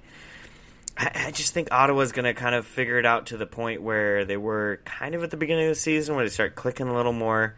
Um, Brady Tkachuk is someone that you know in keeper leagues he's probably already owned, but you know keep an eye on him in, redraft leagues. He definitely you know he's he's still got twenty three points in however many games, and uh, there's there's always a good chance that he could get in a nice scrap. So He's, in a good, and he's got a cushy assignment next to Duchene, doesn't he? Yeah, so he's he's with Duchene right now. So I mean, there's always the potential that he can just turn it on at any point. I mean, he played out of his mind the first little bit before he got hurt. Um, you know, so it kind of ballooned his stats a little bit, but there, there's nothing suggesting he's not going to get right back up in there. So Right. um, keep an eye on him. Uh, double A, Ooh, that's a good Anthony one. man. I mean, he he is hot and cold, but God, is he hot right now? So I mean, If he gets just an assignment on the top two lines, he does great. But I don't understand. Every once in a while, he'll cool off, and Blashill will throw him on the third line, and he's skating. just- he's skating with fucking Danny DeKeyser, and I he, don't get it. I don't get it Don't either. Get it? I have no the idea. kid is filthy. You watch his tape, like you watch him play. He controls the puck. I mean, he's he's no Dylan Larkin on that team, you know. But god damn, he can shoot. And I just He can shoot, I, mean, he's it's got- only a matter of time till Blashill figures it the fuck out. He reminds me of like a- gotta figure it out. he reminds me of like a more versatile uh, Michael Grabner, where you know, like Michael Grabner Yeah. scores because he hangs out. Like he he'll be on the penalty kill, and he Well, he's got some wheels. like yeah, ni- ninety of his goals are because he'll get in front of a, a point shot, take it into the shins, and then he's off to the races. Yeah, and, and but that there's room for that in this league, and I think I think Double A has more hands than Grabner. Oh, agreed, hundred percent. He's a better Michael A- Grabner. Double A should be in a top six, if not on a top three somewhere. It uh, just I don't I don't. He get should it. be on a know. top. He should be on the top line with the fucking Red Wings. I don't understand Yeah. why Blashill Yeah, I- keeps him on the third line. Yeah, I, I, I really I don't get that. I really don't understand that. So eventually, I mean, Double A is more of a well. Hopefully, Blashill figures out that he's being a fucking retard kind of thing. Sorry for saying Right. retard, everybody. But Ugh. fuck, I mean, you know, th- god damn it, just watch this kid. This kid is filthy. Um, the only other one, uh, Palat's playing on the top line right now. Last I checked, he was playing with, or not top line, he was playing with uh, Stammer. That's a So quiet that's, pickup. that's yeah, another, that's another left wing to kind of check out. But yeah, contrary to uh, me at the beginning of the year, my goalies are okay, man. I'm- yeah. They kind of firmed I'm up, didn't they? Yeah, they kind of they kind of figured it out. Uh, Gibby let in fucking six in the first period the other night. Oh, but wow. I sat his ass. So Hold on, hold I on. I had a feeling, dude. I had a bad feeling Winnipeg Just a- was just gonna fucking dump on his chest. Premonition that it was going to happen. Yeah, I had a dream. Uh, um, actually, so going Black back real History quick, Month, dude. That fit. you that had a fit very dream well. that works out quite well. Um, you were, we were talking earlier. Uh, so Dylan Larkin, so Larkin got hurt. He strained something in the last game. Uh, apparently, Daily Faceoff heard us because here here's the lineup right now. Daily Faceoff's got for the Red Wings. Uh, first line: Justin Abdelkader left wing, Gustav Nyquist right wing, Andreas Athanasiou center. That's the first line. Abdelkader should be on the second. It should be. Abdelkader should be on the fourth. It should. Well, I'm giving him the benefit of the doubt. He should be on the second line. It should. He's be getting- double he's getting A, paid Larkin, second line money. Nyquist. Oh, they should have been doing that all year. That line would have been filthy. Filthy. They should th- they should throw Mantha up there too. See, I like I I like Mantha a lot, but I think he's. They have. I I just I this worries me because I don't think Blashill's that great of a coach. Then No, I don't think so either. I don't think he's that great of a coach. He's got four guys right there that can fucking bury G notes. So second line is Vanek, Nielsen, and Mantha. And Nielsen can still score, and Vanek's not. Vanek's not washed up yet. No, he's still got a little fight in him, but but then They- they things got get no really D. but things get they really no bad. deep. Third Yeah, line you've got Green. yeah, third line you've got N, Glendening, and Helm. Like Yuck. Yep, that's gross. that's and it just gets worse from there. With uh, fourth line is Witkowski, Dillaroos, and Frick. Who? Did Yeah. you say frick? FRK, Frick. Oh, frick off, bro. De- def- defense doesn't get any better. First line's Kronwall with Green, Danny De- or Dan DeKeyser with Jensen, and then good old Jonathan Ericsson with Cholowski. Ooh. Yep. Johnny Dude. Ericsson, he's MVP, dude. You know, I've been I've been giving some shit about Abdelkader here, but I would gladly re-sign Abdelkader for a 20-year deal at 30 million if we could just fucking get rid of Jonathan Ericsson. I swear to God. I would How- fucking I, mean, would I would hang I would retire I would retire Abdelkader's number if we could just get rid of Jonathan Ericsson. That tells me that the Red Wings don't have anyone in, deep in the system that they No. are like comfortable with bringing up. Cuz Like, that scares me, too. And and you know what? I think Jonathan Ericsson's making some decent money too. I think he's getting paid like four or five million dollars. Fucking guy. He just, he eats Lunchables every day. Oh, he is so he is so bad. Like he is. I'd like to say that he's like his play style is like a stay home defenseman, but he's he's a stay on the. He should be a stay on the bench defenseman, but If only that was a spot. oh my god! I'd- All right, I'd be in the fucking show. all right. We got anything else? Hey, let's let's do. No, we're good, man. Let's do some shout outs. We got one shout out, Mr. Tim. We do. Uh, thank you, uh, Tim, on our Facebook page. You are a very first rating on our Facebook. We really Yep. appreciate that. Appreciate you spreading the word. Uh, I'll, I'll, Wellesley's going to name his first kid after you. Um, he told me that before the podcast. So Well, Uh, I'm awkwardly gonna name him Jim, and then just just just hope that they make the connection. okay. anyway, uh, uh, anyway, so really appreciate you following us. Please spread the word. Uh, really, really, we appreciate it. We're we're reaching some good new audience here. We've been checking our stats, and uh, apparently people are apparently people are liking what we're saying. Uh, we we hope you guys are having fun with it. Uh, we wanted to give you guys a longer podcast this time since we missed last week. Uh, apologies for that. Definitely not my fault. Yeah, it's your fault. Yeah, it's my fault. Totally. Um, so appreciate that. But anybody else that's listening, please, uh, you know, we appreciate. We'll give you a shout out too on here if you give us a review. Uh, I know that's kind of bribery, but you know what the fuck, uh, we don't mind. So, uh, we're, we're fucking no shame on this podcast. Two hours in, dude, nobody's listening. No, they they tuned out a long Yeah, time ago. If you no. did make it to the end of this, like if all you got okay, if you tuned to the end of this, like if you heard the very end, comment. Uh, we Wellesley, we got to think of a code word, and if they they comment on the post with the code word, we give them a shout out in the next episode. The code word is nutsack. All right, nutsack. You got to you got to comment on the Facebook post with nutsack, and if you do that, we will give you a shout out next episode. And send us a picture of your mouth wide open. Wow. All right, that's probably not necessary. okay, Uh, well, pro- probably just probably just anyway. probably just nutsack. just nutsack. Just nut. That's not boring, dude. not- just somebody first first time listener comes to our page doesn't ha- hasn't heard an episode like oh this looks interesting. It's just like twenty people have commented nutsack on the first post. With a picture of their mouths. They're like what the fuck? They're like, okay, this is apparently what we do on the podcast. They they the- also comment nutsack. that's yeah. That's how that's, that's, true listener. that is how our Facebook page gets reported, and then we get kicked off of Facebook. Well, I'm not saying take a picture of your nutsack. Oh, I'm okay. You type the word nutsack, right. and it could be a sack of almonds for all we know.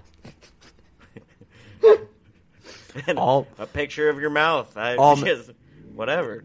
people people follow it and then uh and then like an almonds company gets a hold of us and they're like we saw that you have a lot of activity Mr. Nut. Yeah the the, the peanut guy they're like and, the, and then the next episode we're sponsored by fucking planters peanuts or whatever the Planters. fuck now we're getting racist. put your nuts Put your nuts in a can. It's right, a this is- nutsack. this is this is kind of going off the rails here Put so your nuts in a Dad, sack. we, we were thinking Tim, and now now we're talking about nut sacks. Speaking of nut sacks, uh, Tim, God damn Tim actually really did a good thing for us. He We fucking did. killed it. Uh, Appreciate it. we do appreciate it.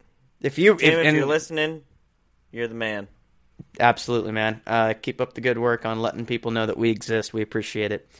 Uh, and anybody else that, that does the same, we will we will also give uh, give a nice shout out to. Promise, tr- probably not probably not a nutsack comment like before, At the but end of the podcast when we're talking about nut sex, we'll give you a shout out. all right. Bring uh, your you sex and nuts. Got, all right, you Goodbye. got anything else? nope. All right, we're we're out of here.